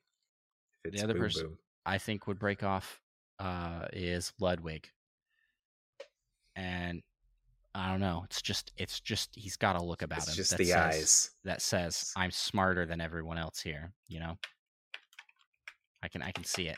He'll he'll betray he'll betray his family. I mean, you don't have to betray your family to break off. To declare independence. I mean, D- Independence Day is celebrating independence from uh, another country and that was like through war. So I I just kind of went that direction with with this. So he he'd break off. He would take all of the. Uh, I mean, maybe maybe there would be like a, a division among the Bowser subjects. So you'd have Goombas on one side and Koopas on another. Um, that would be hmm. an interesting game. Let's let's let's see that. It's it's an RTS game where you play uh, Bowser's Army uh, Civil War. Yeah, yeah, yeah. That's a great question though, Solo. Thanks thanks for asking that one. Super fun. Um along those same lines, we had in chat earlier, Blondie asked, What are you doing for the fourth of July? Now, Fourth of July is something we celebrate here in the United States, and uh, it's just a it's a party. We launch fireworks, celebrate the independence of America north of the United States of America, not of America. I, you know, like eh, I still think it's weird that we just call it America, but there's like there's there's North America, South America, and all, and all of that is America, is it not? I, I don't know. I, I don't know how there's it works. The United America and the non-United America. yeah, the the non-United America. That yeah, that's, that's I'm sure all of our the much Canadian, less offensive way of putting it. The Canadian friends would all be very very agreeable with that. hey, I mean, what can you say? Canadians are just very agreeable people. Unless you're playing hockey, potentially. Um. So, what are you doing for the fourth? You you got Not any plans? Not much. Nice. Except have a friend out of town visiting that day. Nice. So probably I, play some ping pong. Yeah, we're definitely gonna do the like regular Fourth of July festivities. We'll probably do some like barbecue ish meals. I don't have a barbecue, so probably just grill on my stove some hot dogs or something. And then uh we got fireworks. Now we got Costco has a pack of like 50 fireworks for 50 bucks. And it's a big pack of fireworks. So I'm pretty excited for that. Does, does it come with like a mortar? No, it doesn't come with any mortars. These are all the fountain fireworks. Oh. And the reason we gravitate towards that is because it's a it's a bit more little kid friendly than the mortars, yeah. which are really big and loud. Um, we'll probably get some mortars as well, just a separate thing. But yeah, but we'd I always like, get like a couple of those. That I think they're like Black Cat mm-hmm. brand or whatever. Mm-hmm. Don't know if that means anything to anyone. Yeah, we'll we'll talk about this in the post show. i will go get it, and we we can. I'll read you off all of the firework names because uh, nice. Like who who names these things? Some have great names. they they do. Uh, you know, like zesty cowboy sparkler. Like what what why what? it's it's always something like that sounds so generic and like like an AI wrote all of the brand oh. names for these fireworks. anyway, thanks so much for the question, Blondie. We we answered it again. we answered in the pre-show. We're answering it again. Uh, next question here comes from Tyler. who's actually Presto, who's actually Tyler copying the AI Tyler from the AI episode of the video. But it's a good question. I, I thought when it came up, I was like, wow, this is a good question that the AI made up for a made up viewer. Uh, what do you think about Nintendo making a new Mario Kart game for Switch instead of reprising old games like Mario Kart 8 Deluxe? Do you think it'll happen? Well, at some point. At this point, like, I say no. You don't think they'll ever make a new Mario Kart game? Not not for Switch. Oh, for no. I think that, Mario Kart Nine point. will be. I... I think Mario Kart Nine will be on the next system. And it's actually like going to be halfway through the life cycle. Although we still got like one more year until the DLC for Mario Kart 8 Deluxe finishes. Mario Kart 8 Deluxe Final Remix will be the next game. or new Mario Kart 8 Deluxe. I've I've heard that new looks very cool in Japanese. That's why they use it on everything. New Mario Kart 8 Deluxe plus Bowser's Fury. That two. would be tempting. Bowser's Fury to plus Bowser's Fury 2. And you just throw ba- another a sequel to Bowser's Fury in there for for no reason at all. Um, thanks so much for the question, Tyler. and the next one is a follow up question, not from Tyler, but from other new listener via AI, D Zoe one two three four, who asks, "What is the future of retro consoles? Do you think there will be a new NES Classic or SNES Classic?" This is by Purple Ryulu, by the way, uh, uh, who asked who asked this question. I mean, eventually, another you know what, ten years down the line you know what AI you and I thought? AI you and I were like, we have a very personal connection to the N64. So what if they made an N64 mini? It's like, that sounds exactly like what we would say. that would be even better for sure. we why are we even doing this show? We should just have AI Andros and AI Micah do this show. They do they answered that question very well, I think. Check out our YouTube channel where that video will be up where you where you can listen to that. And I'm thinking Which, of releasing that as a bonus episode as well. The episode they made.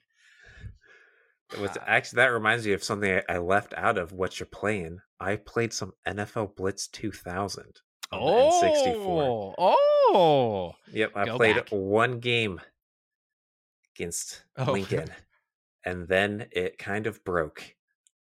And it kept just doing random things. It was like it was getting random inputs. So we'd like start the game up and it would just start like cycling through the menus, like hitting A and B. Uh no, that's so, lame. Yeah, we're planning on opening it up and uh seeing if there's just something obvious or if we can just like clean it out and hopefully it starts working again was were you playing on uh on an N64 then? Yep. Okay.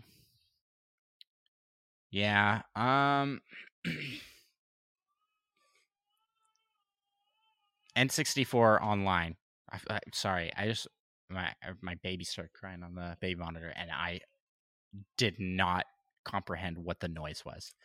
It, it started. It was like, ah, and then he started. Then he started crying. I, I I was like, was that my cat? behind me making a weird noise. Um, but will we get future consoles like the NES Classic or the SNES Classic? Both of those sold really well. I don't know. I think they're kind of taking the approach with their retro content right now of the Nintendo Switch Online app. But I would love to see more mini systems come. Like, let's get a Game Boy and, and Game Boy Advance Mini. You know, like that. If they're not going to bring those to the Switch through NSO, like give us a, a, a new system that can play a collection of those games. That would be pretty cool. That'd be pretty cool. And yeah, that's that's all I have to say about that. yeah, I mean, I think eventually like way down the line, like I said, they could make another NES Classic or SNES Classic. Because mm-hmm. eventually, these cl- like new classics will become retro again. Yeah, True. True. And they'll have to make the new new NES Classic. All Or right. the NES ask- Classic Classic. you want to move to the next question here? Uh, yes, by N. Johnson. What is your least favorite game style to play? For example, Souls like, MMO, MOBA, etc. Horror. Oh yeah, horror. That's it. Horror, scary games. That's my least That's favorite. the answer. Um, and then second least favorite is first person shooters. So if it's a combo of those two, which most horror games are, then I'm like, I'm out. That's not What my if game. what if it's a VR horror? Definitely, definitely out. There's a, that that is a that is a I will not. I will not do it because that is so scary. VR VR is scary in not scary games because you're just you're just limited in your scope of vision and your senses and just ev- like things can jump out at you even when they're not intended to be scary. You'll just be like, Yeah, you just like turn a little bit and there's something right there, and you're like, oh gosh. Yeah yeah it's it's a bit disorienting. But is and I mean, I guess is that a game style to play or is that a genre?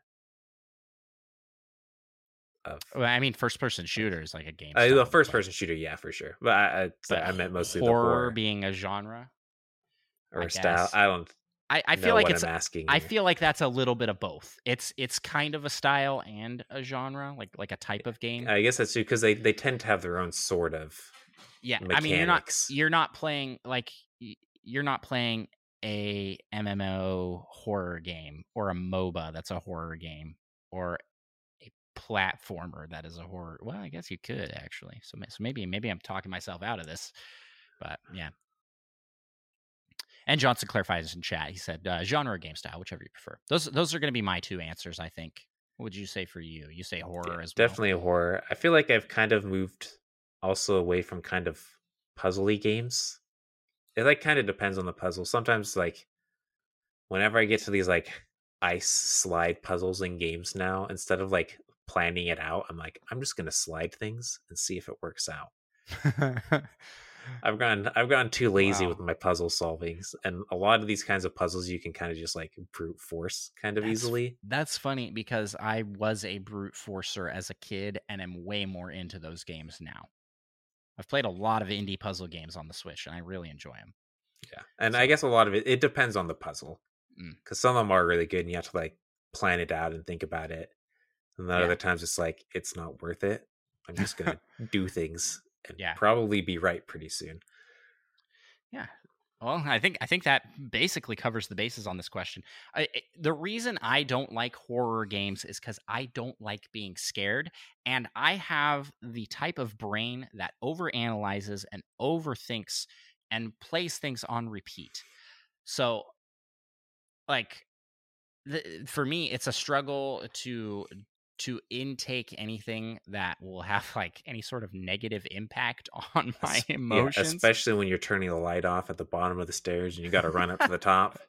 You don't need that sort of stuff replaying. it's just it's just hard for me to not think about afterwards if that makes any sense so i will be lying awake at night and be like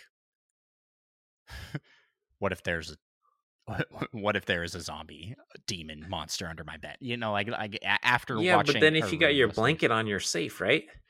put my snorkel So there's, well, I mean, you don't. There's blankets actually are magical. You don't need your whole body under them. You just need part of your body under the blanket. so even the smallest amount protects you. Yeah. Yeah, I used to I used to like be definitely fearful of sleeping in the dark uh, as as a kid, but now if there's any light, I can't sleep. So pitch black darkness for me it is. And so that's why I don't play horror games because I sleep in pitch black darkness. pitch black Yeah, darkness. ex- exactly. You got me. Uh, next question here. This one comes from Spotify. The last one came from Spotify as well. This one comes from Spotify too. Uh, from Daisy Rose can you deep do a deep dive on a game? I would love to see you guys do a Zelda or Animal Crossing deep dive. I don't know 100% what this means, but we're going to do it for tonight's PAL topic.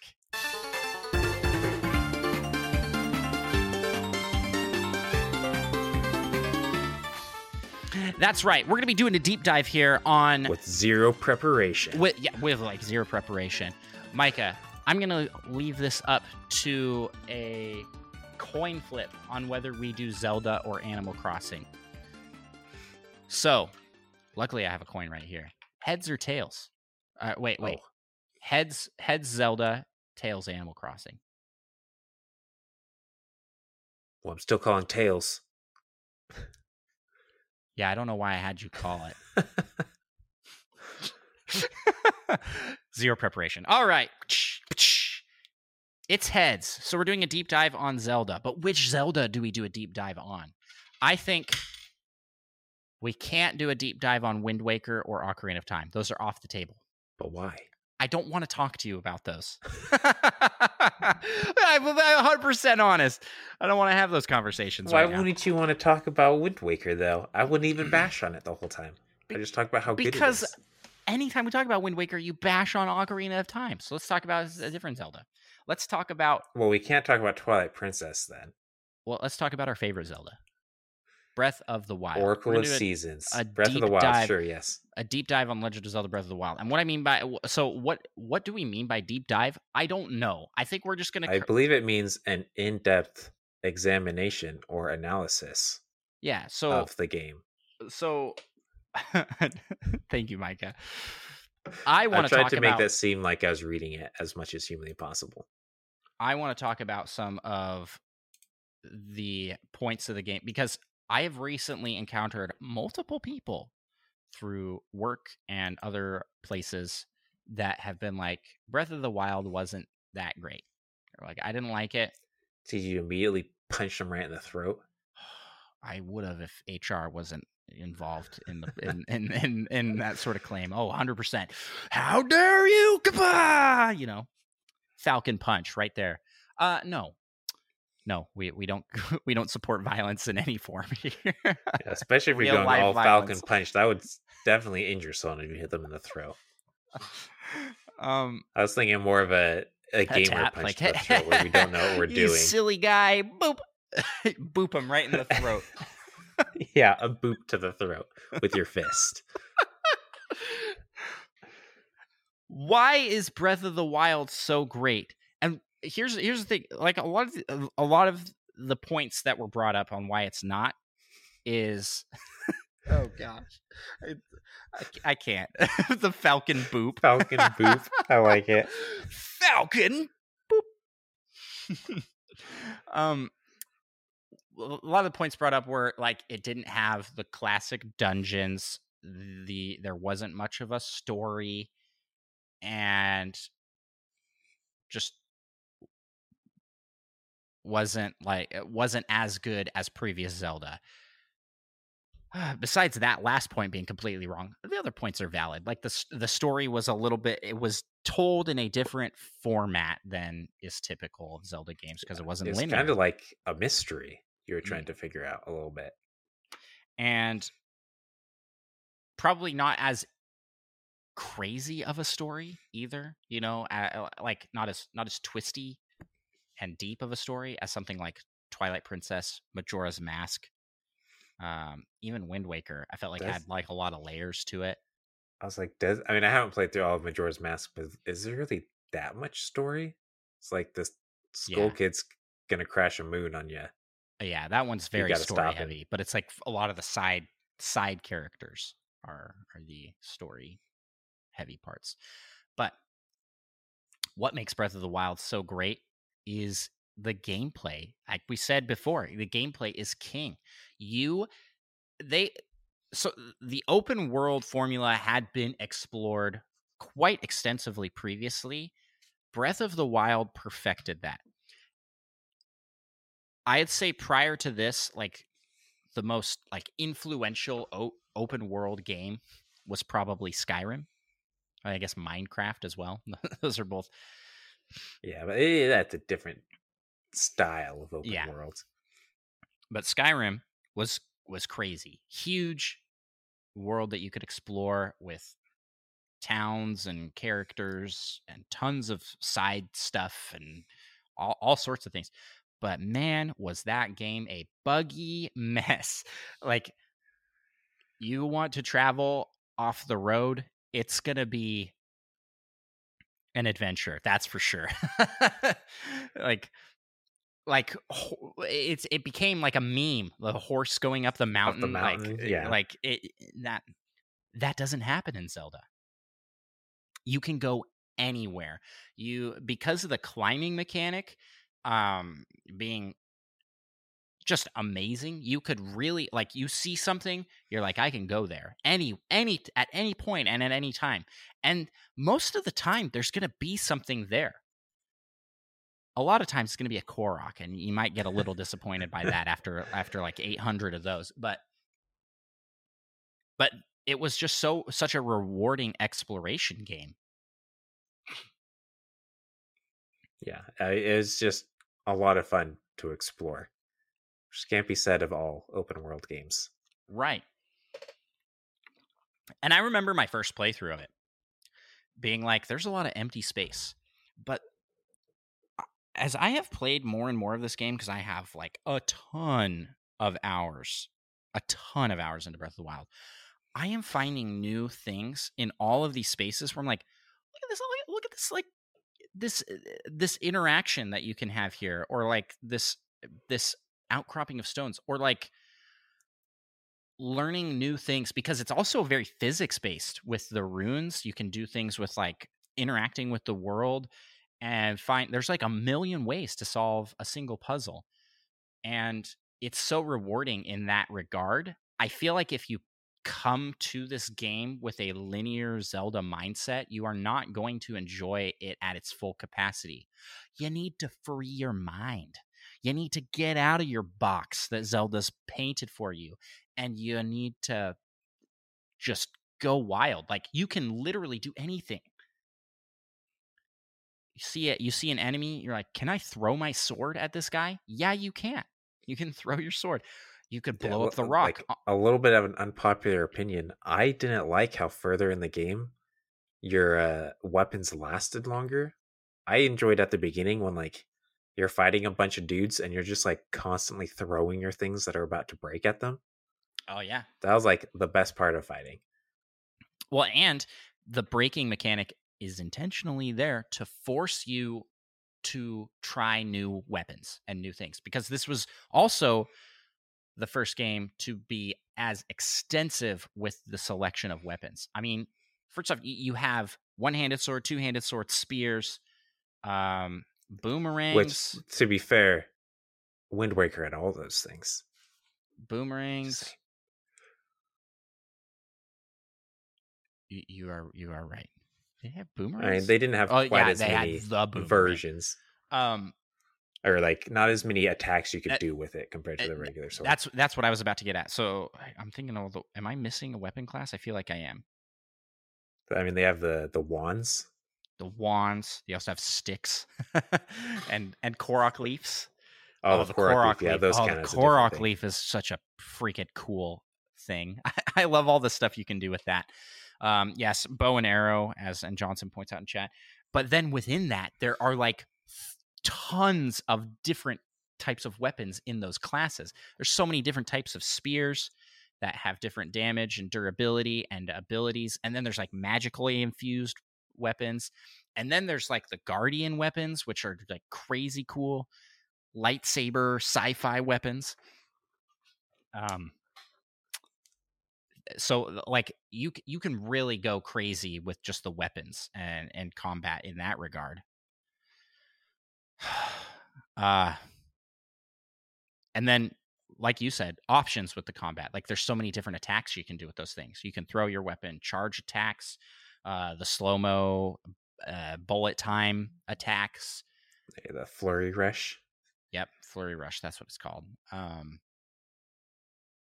or you can just come in and spam you know? And and the thing about don't have the, weapons just alternate between the bomb runes it's true it's true and the thing about breath of the wild uh, was was also pointed out in chat here the simplicity because you don't have to know any of those things there were multiple people that made it all the way through the game never doing a flurry rush or never knowing that you could hold the charge button to do your attacks because you could play the entire game not using those features.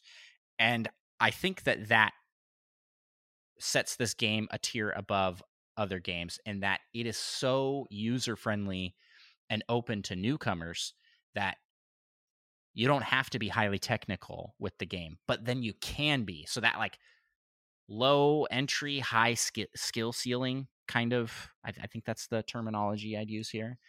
That kind of play for Breath of the Wild. You like the combat in this game, right? I know, I know you're you're a big fan of Wind Waker's combat, and this is like probably pretty comparable, right? Yeah, I mean, it's it's nice. It has the the more dynamic combat where enemies, like different mixes of enemies, cause different things to happen. Kind of, mm-hmm. unlike mm-hmm. Ocarina of Time. Oh gosh, here comes, here comes. No, but no, I, I, I, it's the the fighting just seems a lot more dynamic in this because mm-hmm. sometimes mm-hmm. you have the uh bokoblins that rush you while the, that one will stay back and just throw rocks at you or something. Yeah, and, and it, it just changes weapons, up a lot.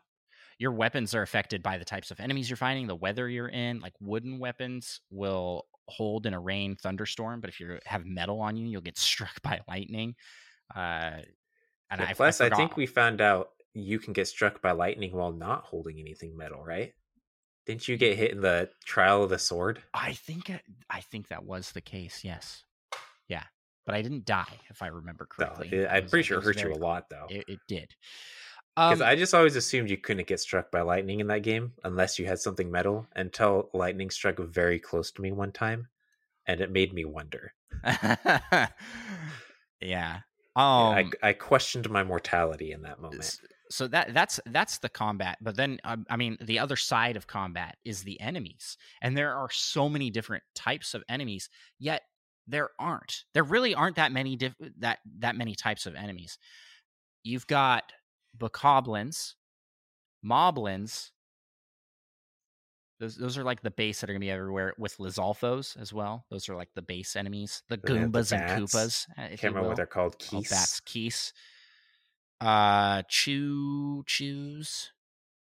The slimes? Yeah the yeah which sometimes explode with cool elemental power when you and, destroy and that's them. i mean that's really it for the base enemies and and by comparison to other zelda games that's not a lot like there there is a i was playing through skyward sword recently there are a ton of different enemy types that that you can face in the game but then there's also, I guess, the um, almost like the mini boss tier. Yeah, Hinox and the ta- Talent. What is something like that, isn't it? The, the rock Stone dudes? Stone Talus. Talus. Talus. That's what it was. And, and I am the completely Lynel. Thank you. I was like, I'm completely. And they even have like bears, but those aren't really enemies. Yeah, and you, you can, can, ride, the them. bear. You that was ride awesome. the bear. Yeah, that's a that is a great addition yeah and and you can play the game stealthily you can play the game where you kind of just you build up and just become a tank uh but it's not they have different like armor bonuses right nice. and the thing about that is it's not uh, a level up system so you can swap to be any type of build anytime depending on what clothing you're wearing uh, and and they're very simple. I mean, this isn't like Dark Souls where you're like, I'm putting points into this specific category, or Skyrim where you're like, where it's that complex of an RPG. But it yeah, does a lot. You don't really lock yourself in, right? It does a lot with a little.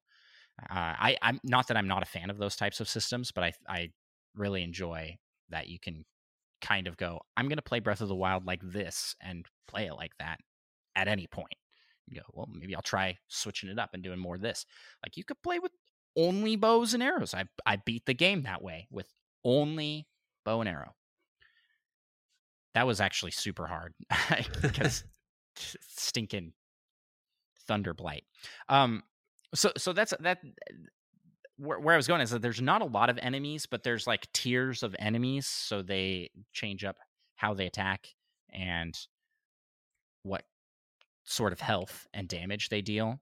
Um, so so even though there's not a lot of variety, it feels like there's a lot of variety. Yeah.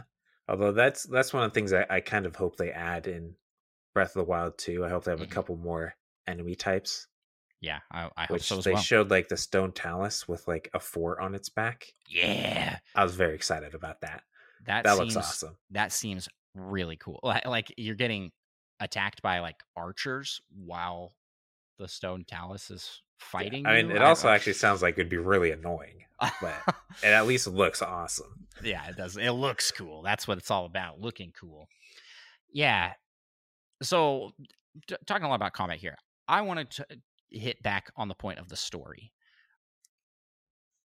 There is a really cool story here, and it isn't just in the mainline go rescue Princess Zelda from the castle.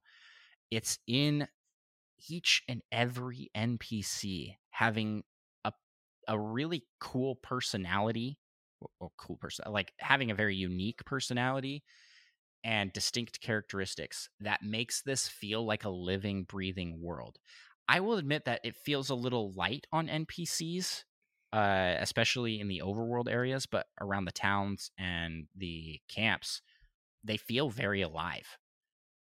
Um, yeah and, and I, I find myself like talking to each of these characters and going like wow there's like such a there's there's a story here and you can tell that there's a story there but they're not telling you the story.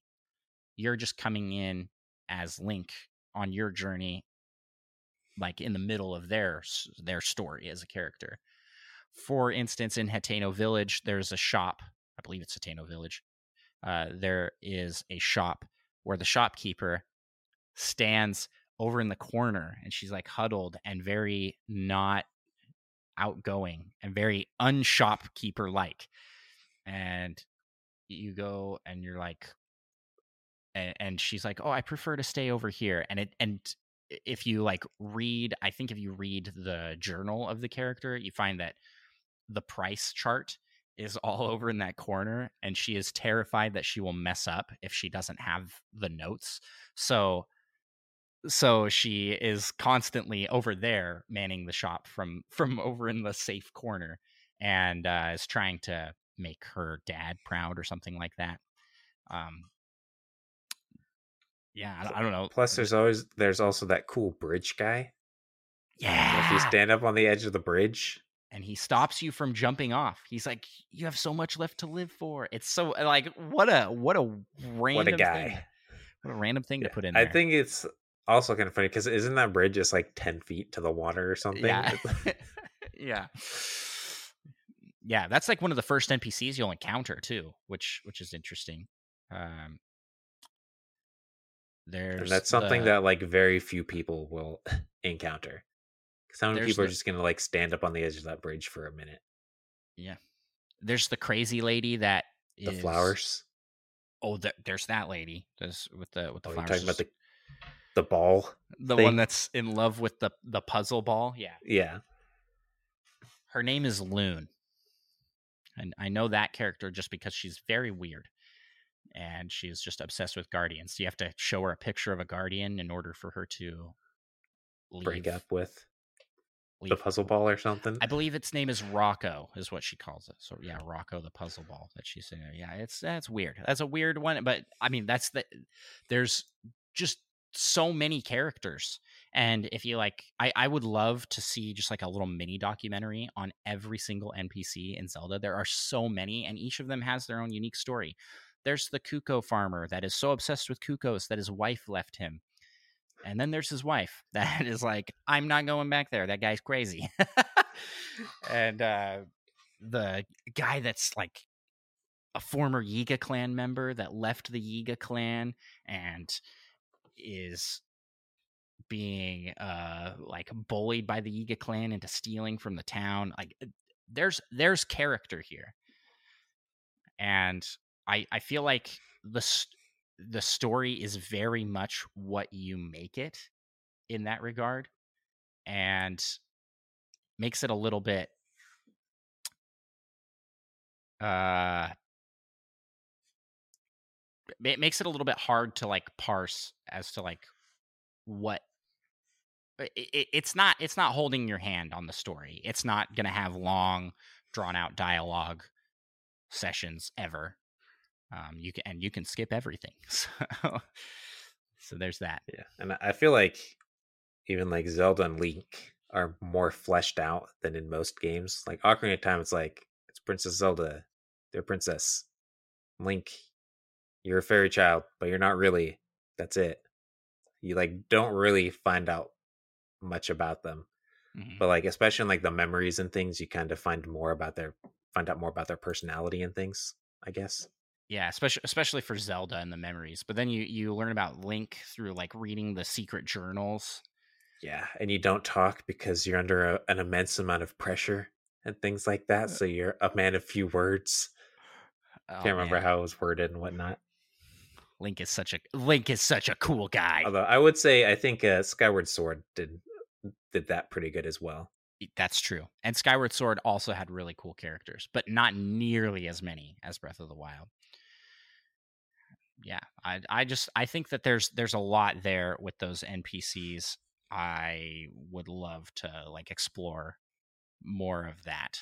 Um, uh, like I feel like I could go into the Legend of Zelda and make like a mini documentary on little bits and pieces of of Breath of the Wild's world.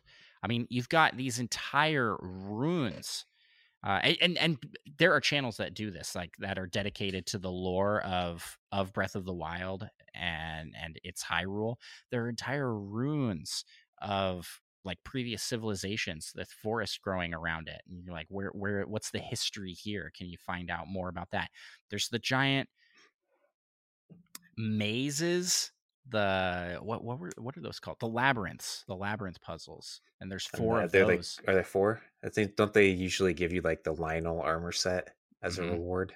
Yeah. So what's the tie there? The Lynels themselves are are very interesting.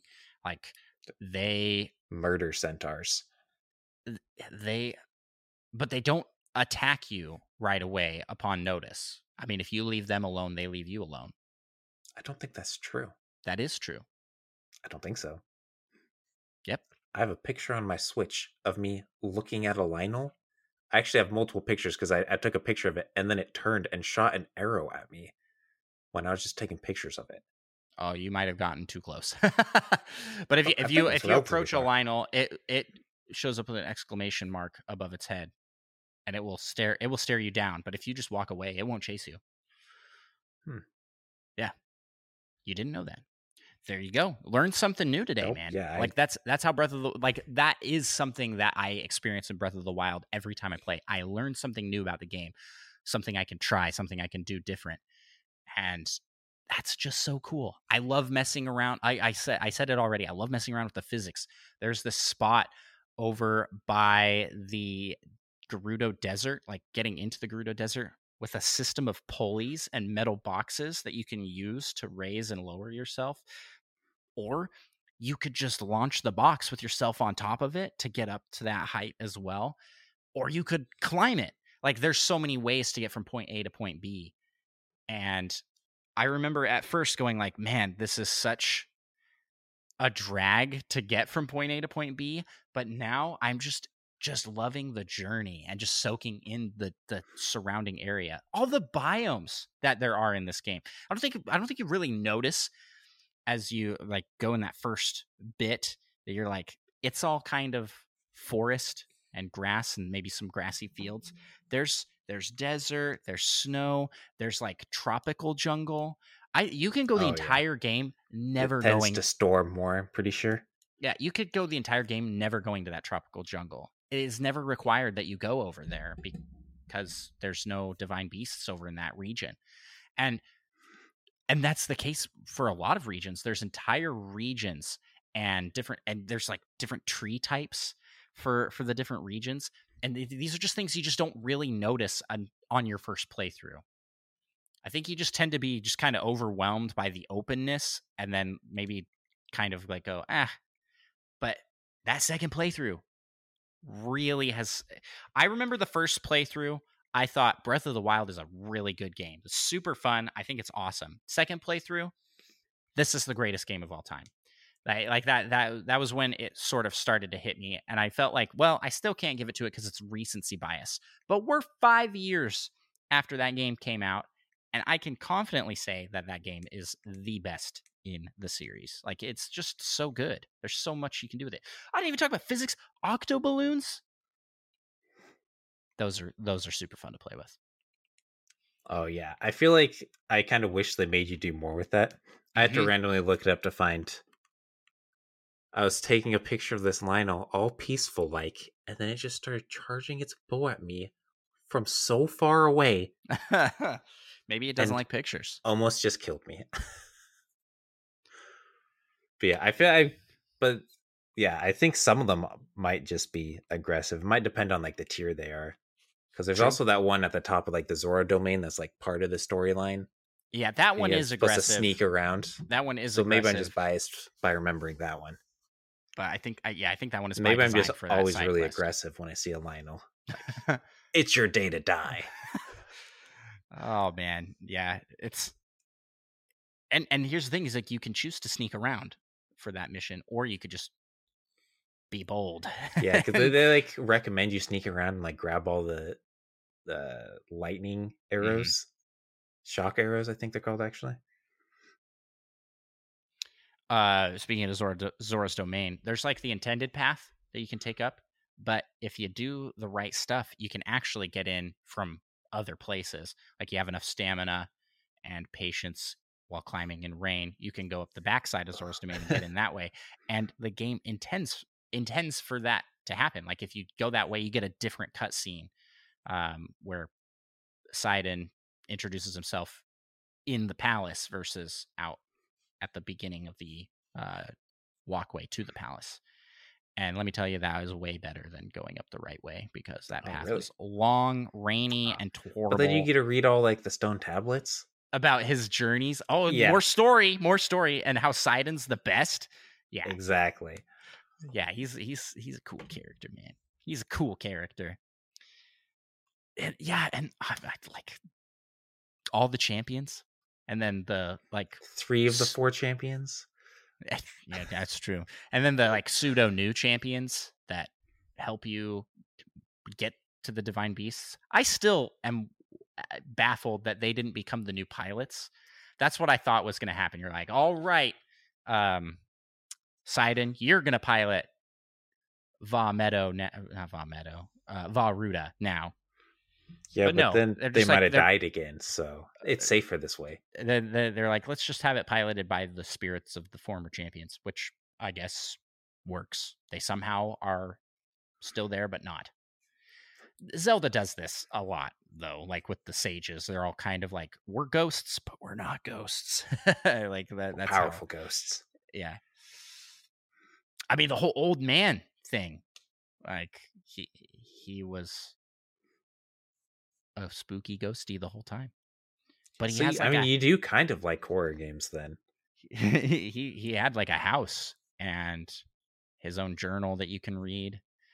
Like there's just so much if you dive in. But I think a lot of people didn't because they were they were just so used to what Zelda had been. It's time to break free, I think. I think it's time to dive in, go back, look through go to the castle, look through the journals in the castle or go to each of the towns like really like study and learn about all the characters because there's so much there. There's so much game. Yeah, yeah, as long as you don't mind reading people's private writings. Yeah that's true. I also learned fairly recently that if you cut the the wheat you can get wheat in the on the farm like if you if you do a sword and like, you're cutting out there, I think get, I knew that. you'll get Tabantha wheat. I didn't know that until I did the. Also, you run. also recently found out the real way you're supposed to get to the forest with the master sword. Oh yeah, oh yeah, that was it. Blew my mind. You're like, yeah. so the the master sword is hidden in the lost woods, right? And we're going through the lost woods and you were like just follow the wind yeah well yeah like muggles moo was going through and you told her i don't even remember how you said to do it something about like oh, listening oh, follow to the, the music torches or... follow the torches and then yeah like if you're not sure where to go walk a certain direction, and then listen for the music. And if the music starts to get more intense, you're about to get faded away and back up and go a different direction. But apparently, what you're supposed to do is follow the direction that the wind is is blowing and you learn that from some random some NPC. someone at like a stable or something like that one of those like yeah. stable places Listen, I I made it through the Lost Woods multiple times, not knowing it that. blew my mind that like you've played through the game so many times and you like didn't know. But yeah, it was like how we did it in Ocarina of Time.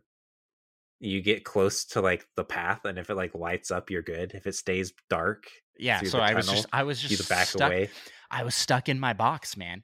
The, the what Zelda had put me in previously, I I applied but there were more there's more than one way to solve the puzzle like that's the thing in previous zelda games every puzzle has a like singular way you solve it unless you are using glitches right like it is this is what you have this is what you do with the exception of maybe combat right combat is the variable thing but the puzzles those have one solvable thing this game is a series of puzzles and actions in an open world that you can solve through a myriad of ways.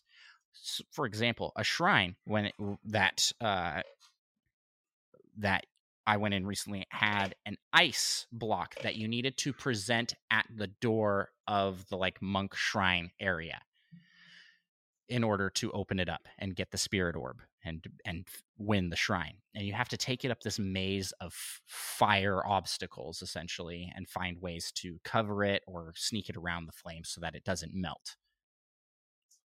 I stasised the ice and cube just punched it?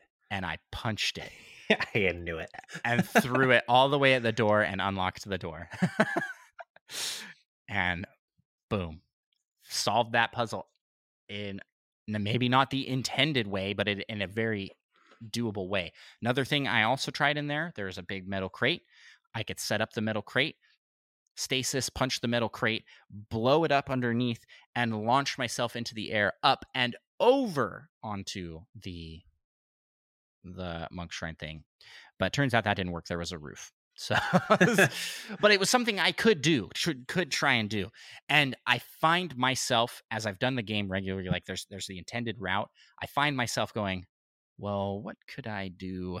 What could I Let's do? Do it to, the interesting way to make this more interesting. Yeah, uh, that is very much how I play Breath of the Wild, and I have a lot of fun with that. And that's probably why I enjoy the speed running side of Breath of the Wild so much because that's a whole other can of worms the glitches and tricks and things you can do in Breath of the Wild, first off, intentionally they left a lot of those in, even after discovering, uh, because they they could patch that stuff, right?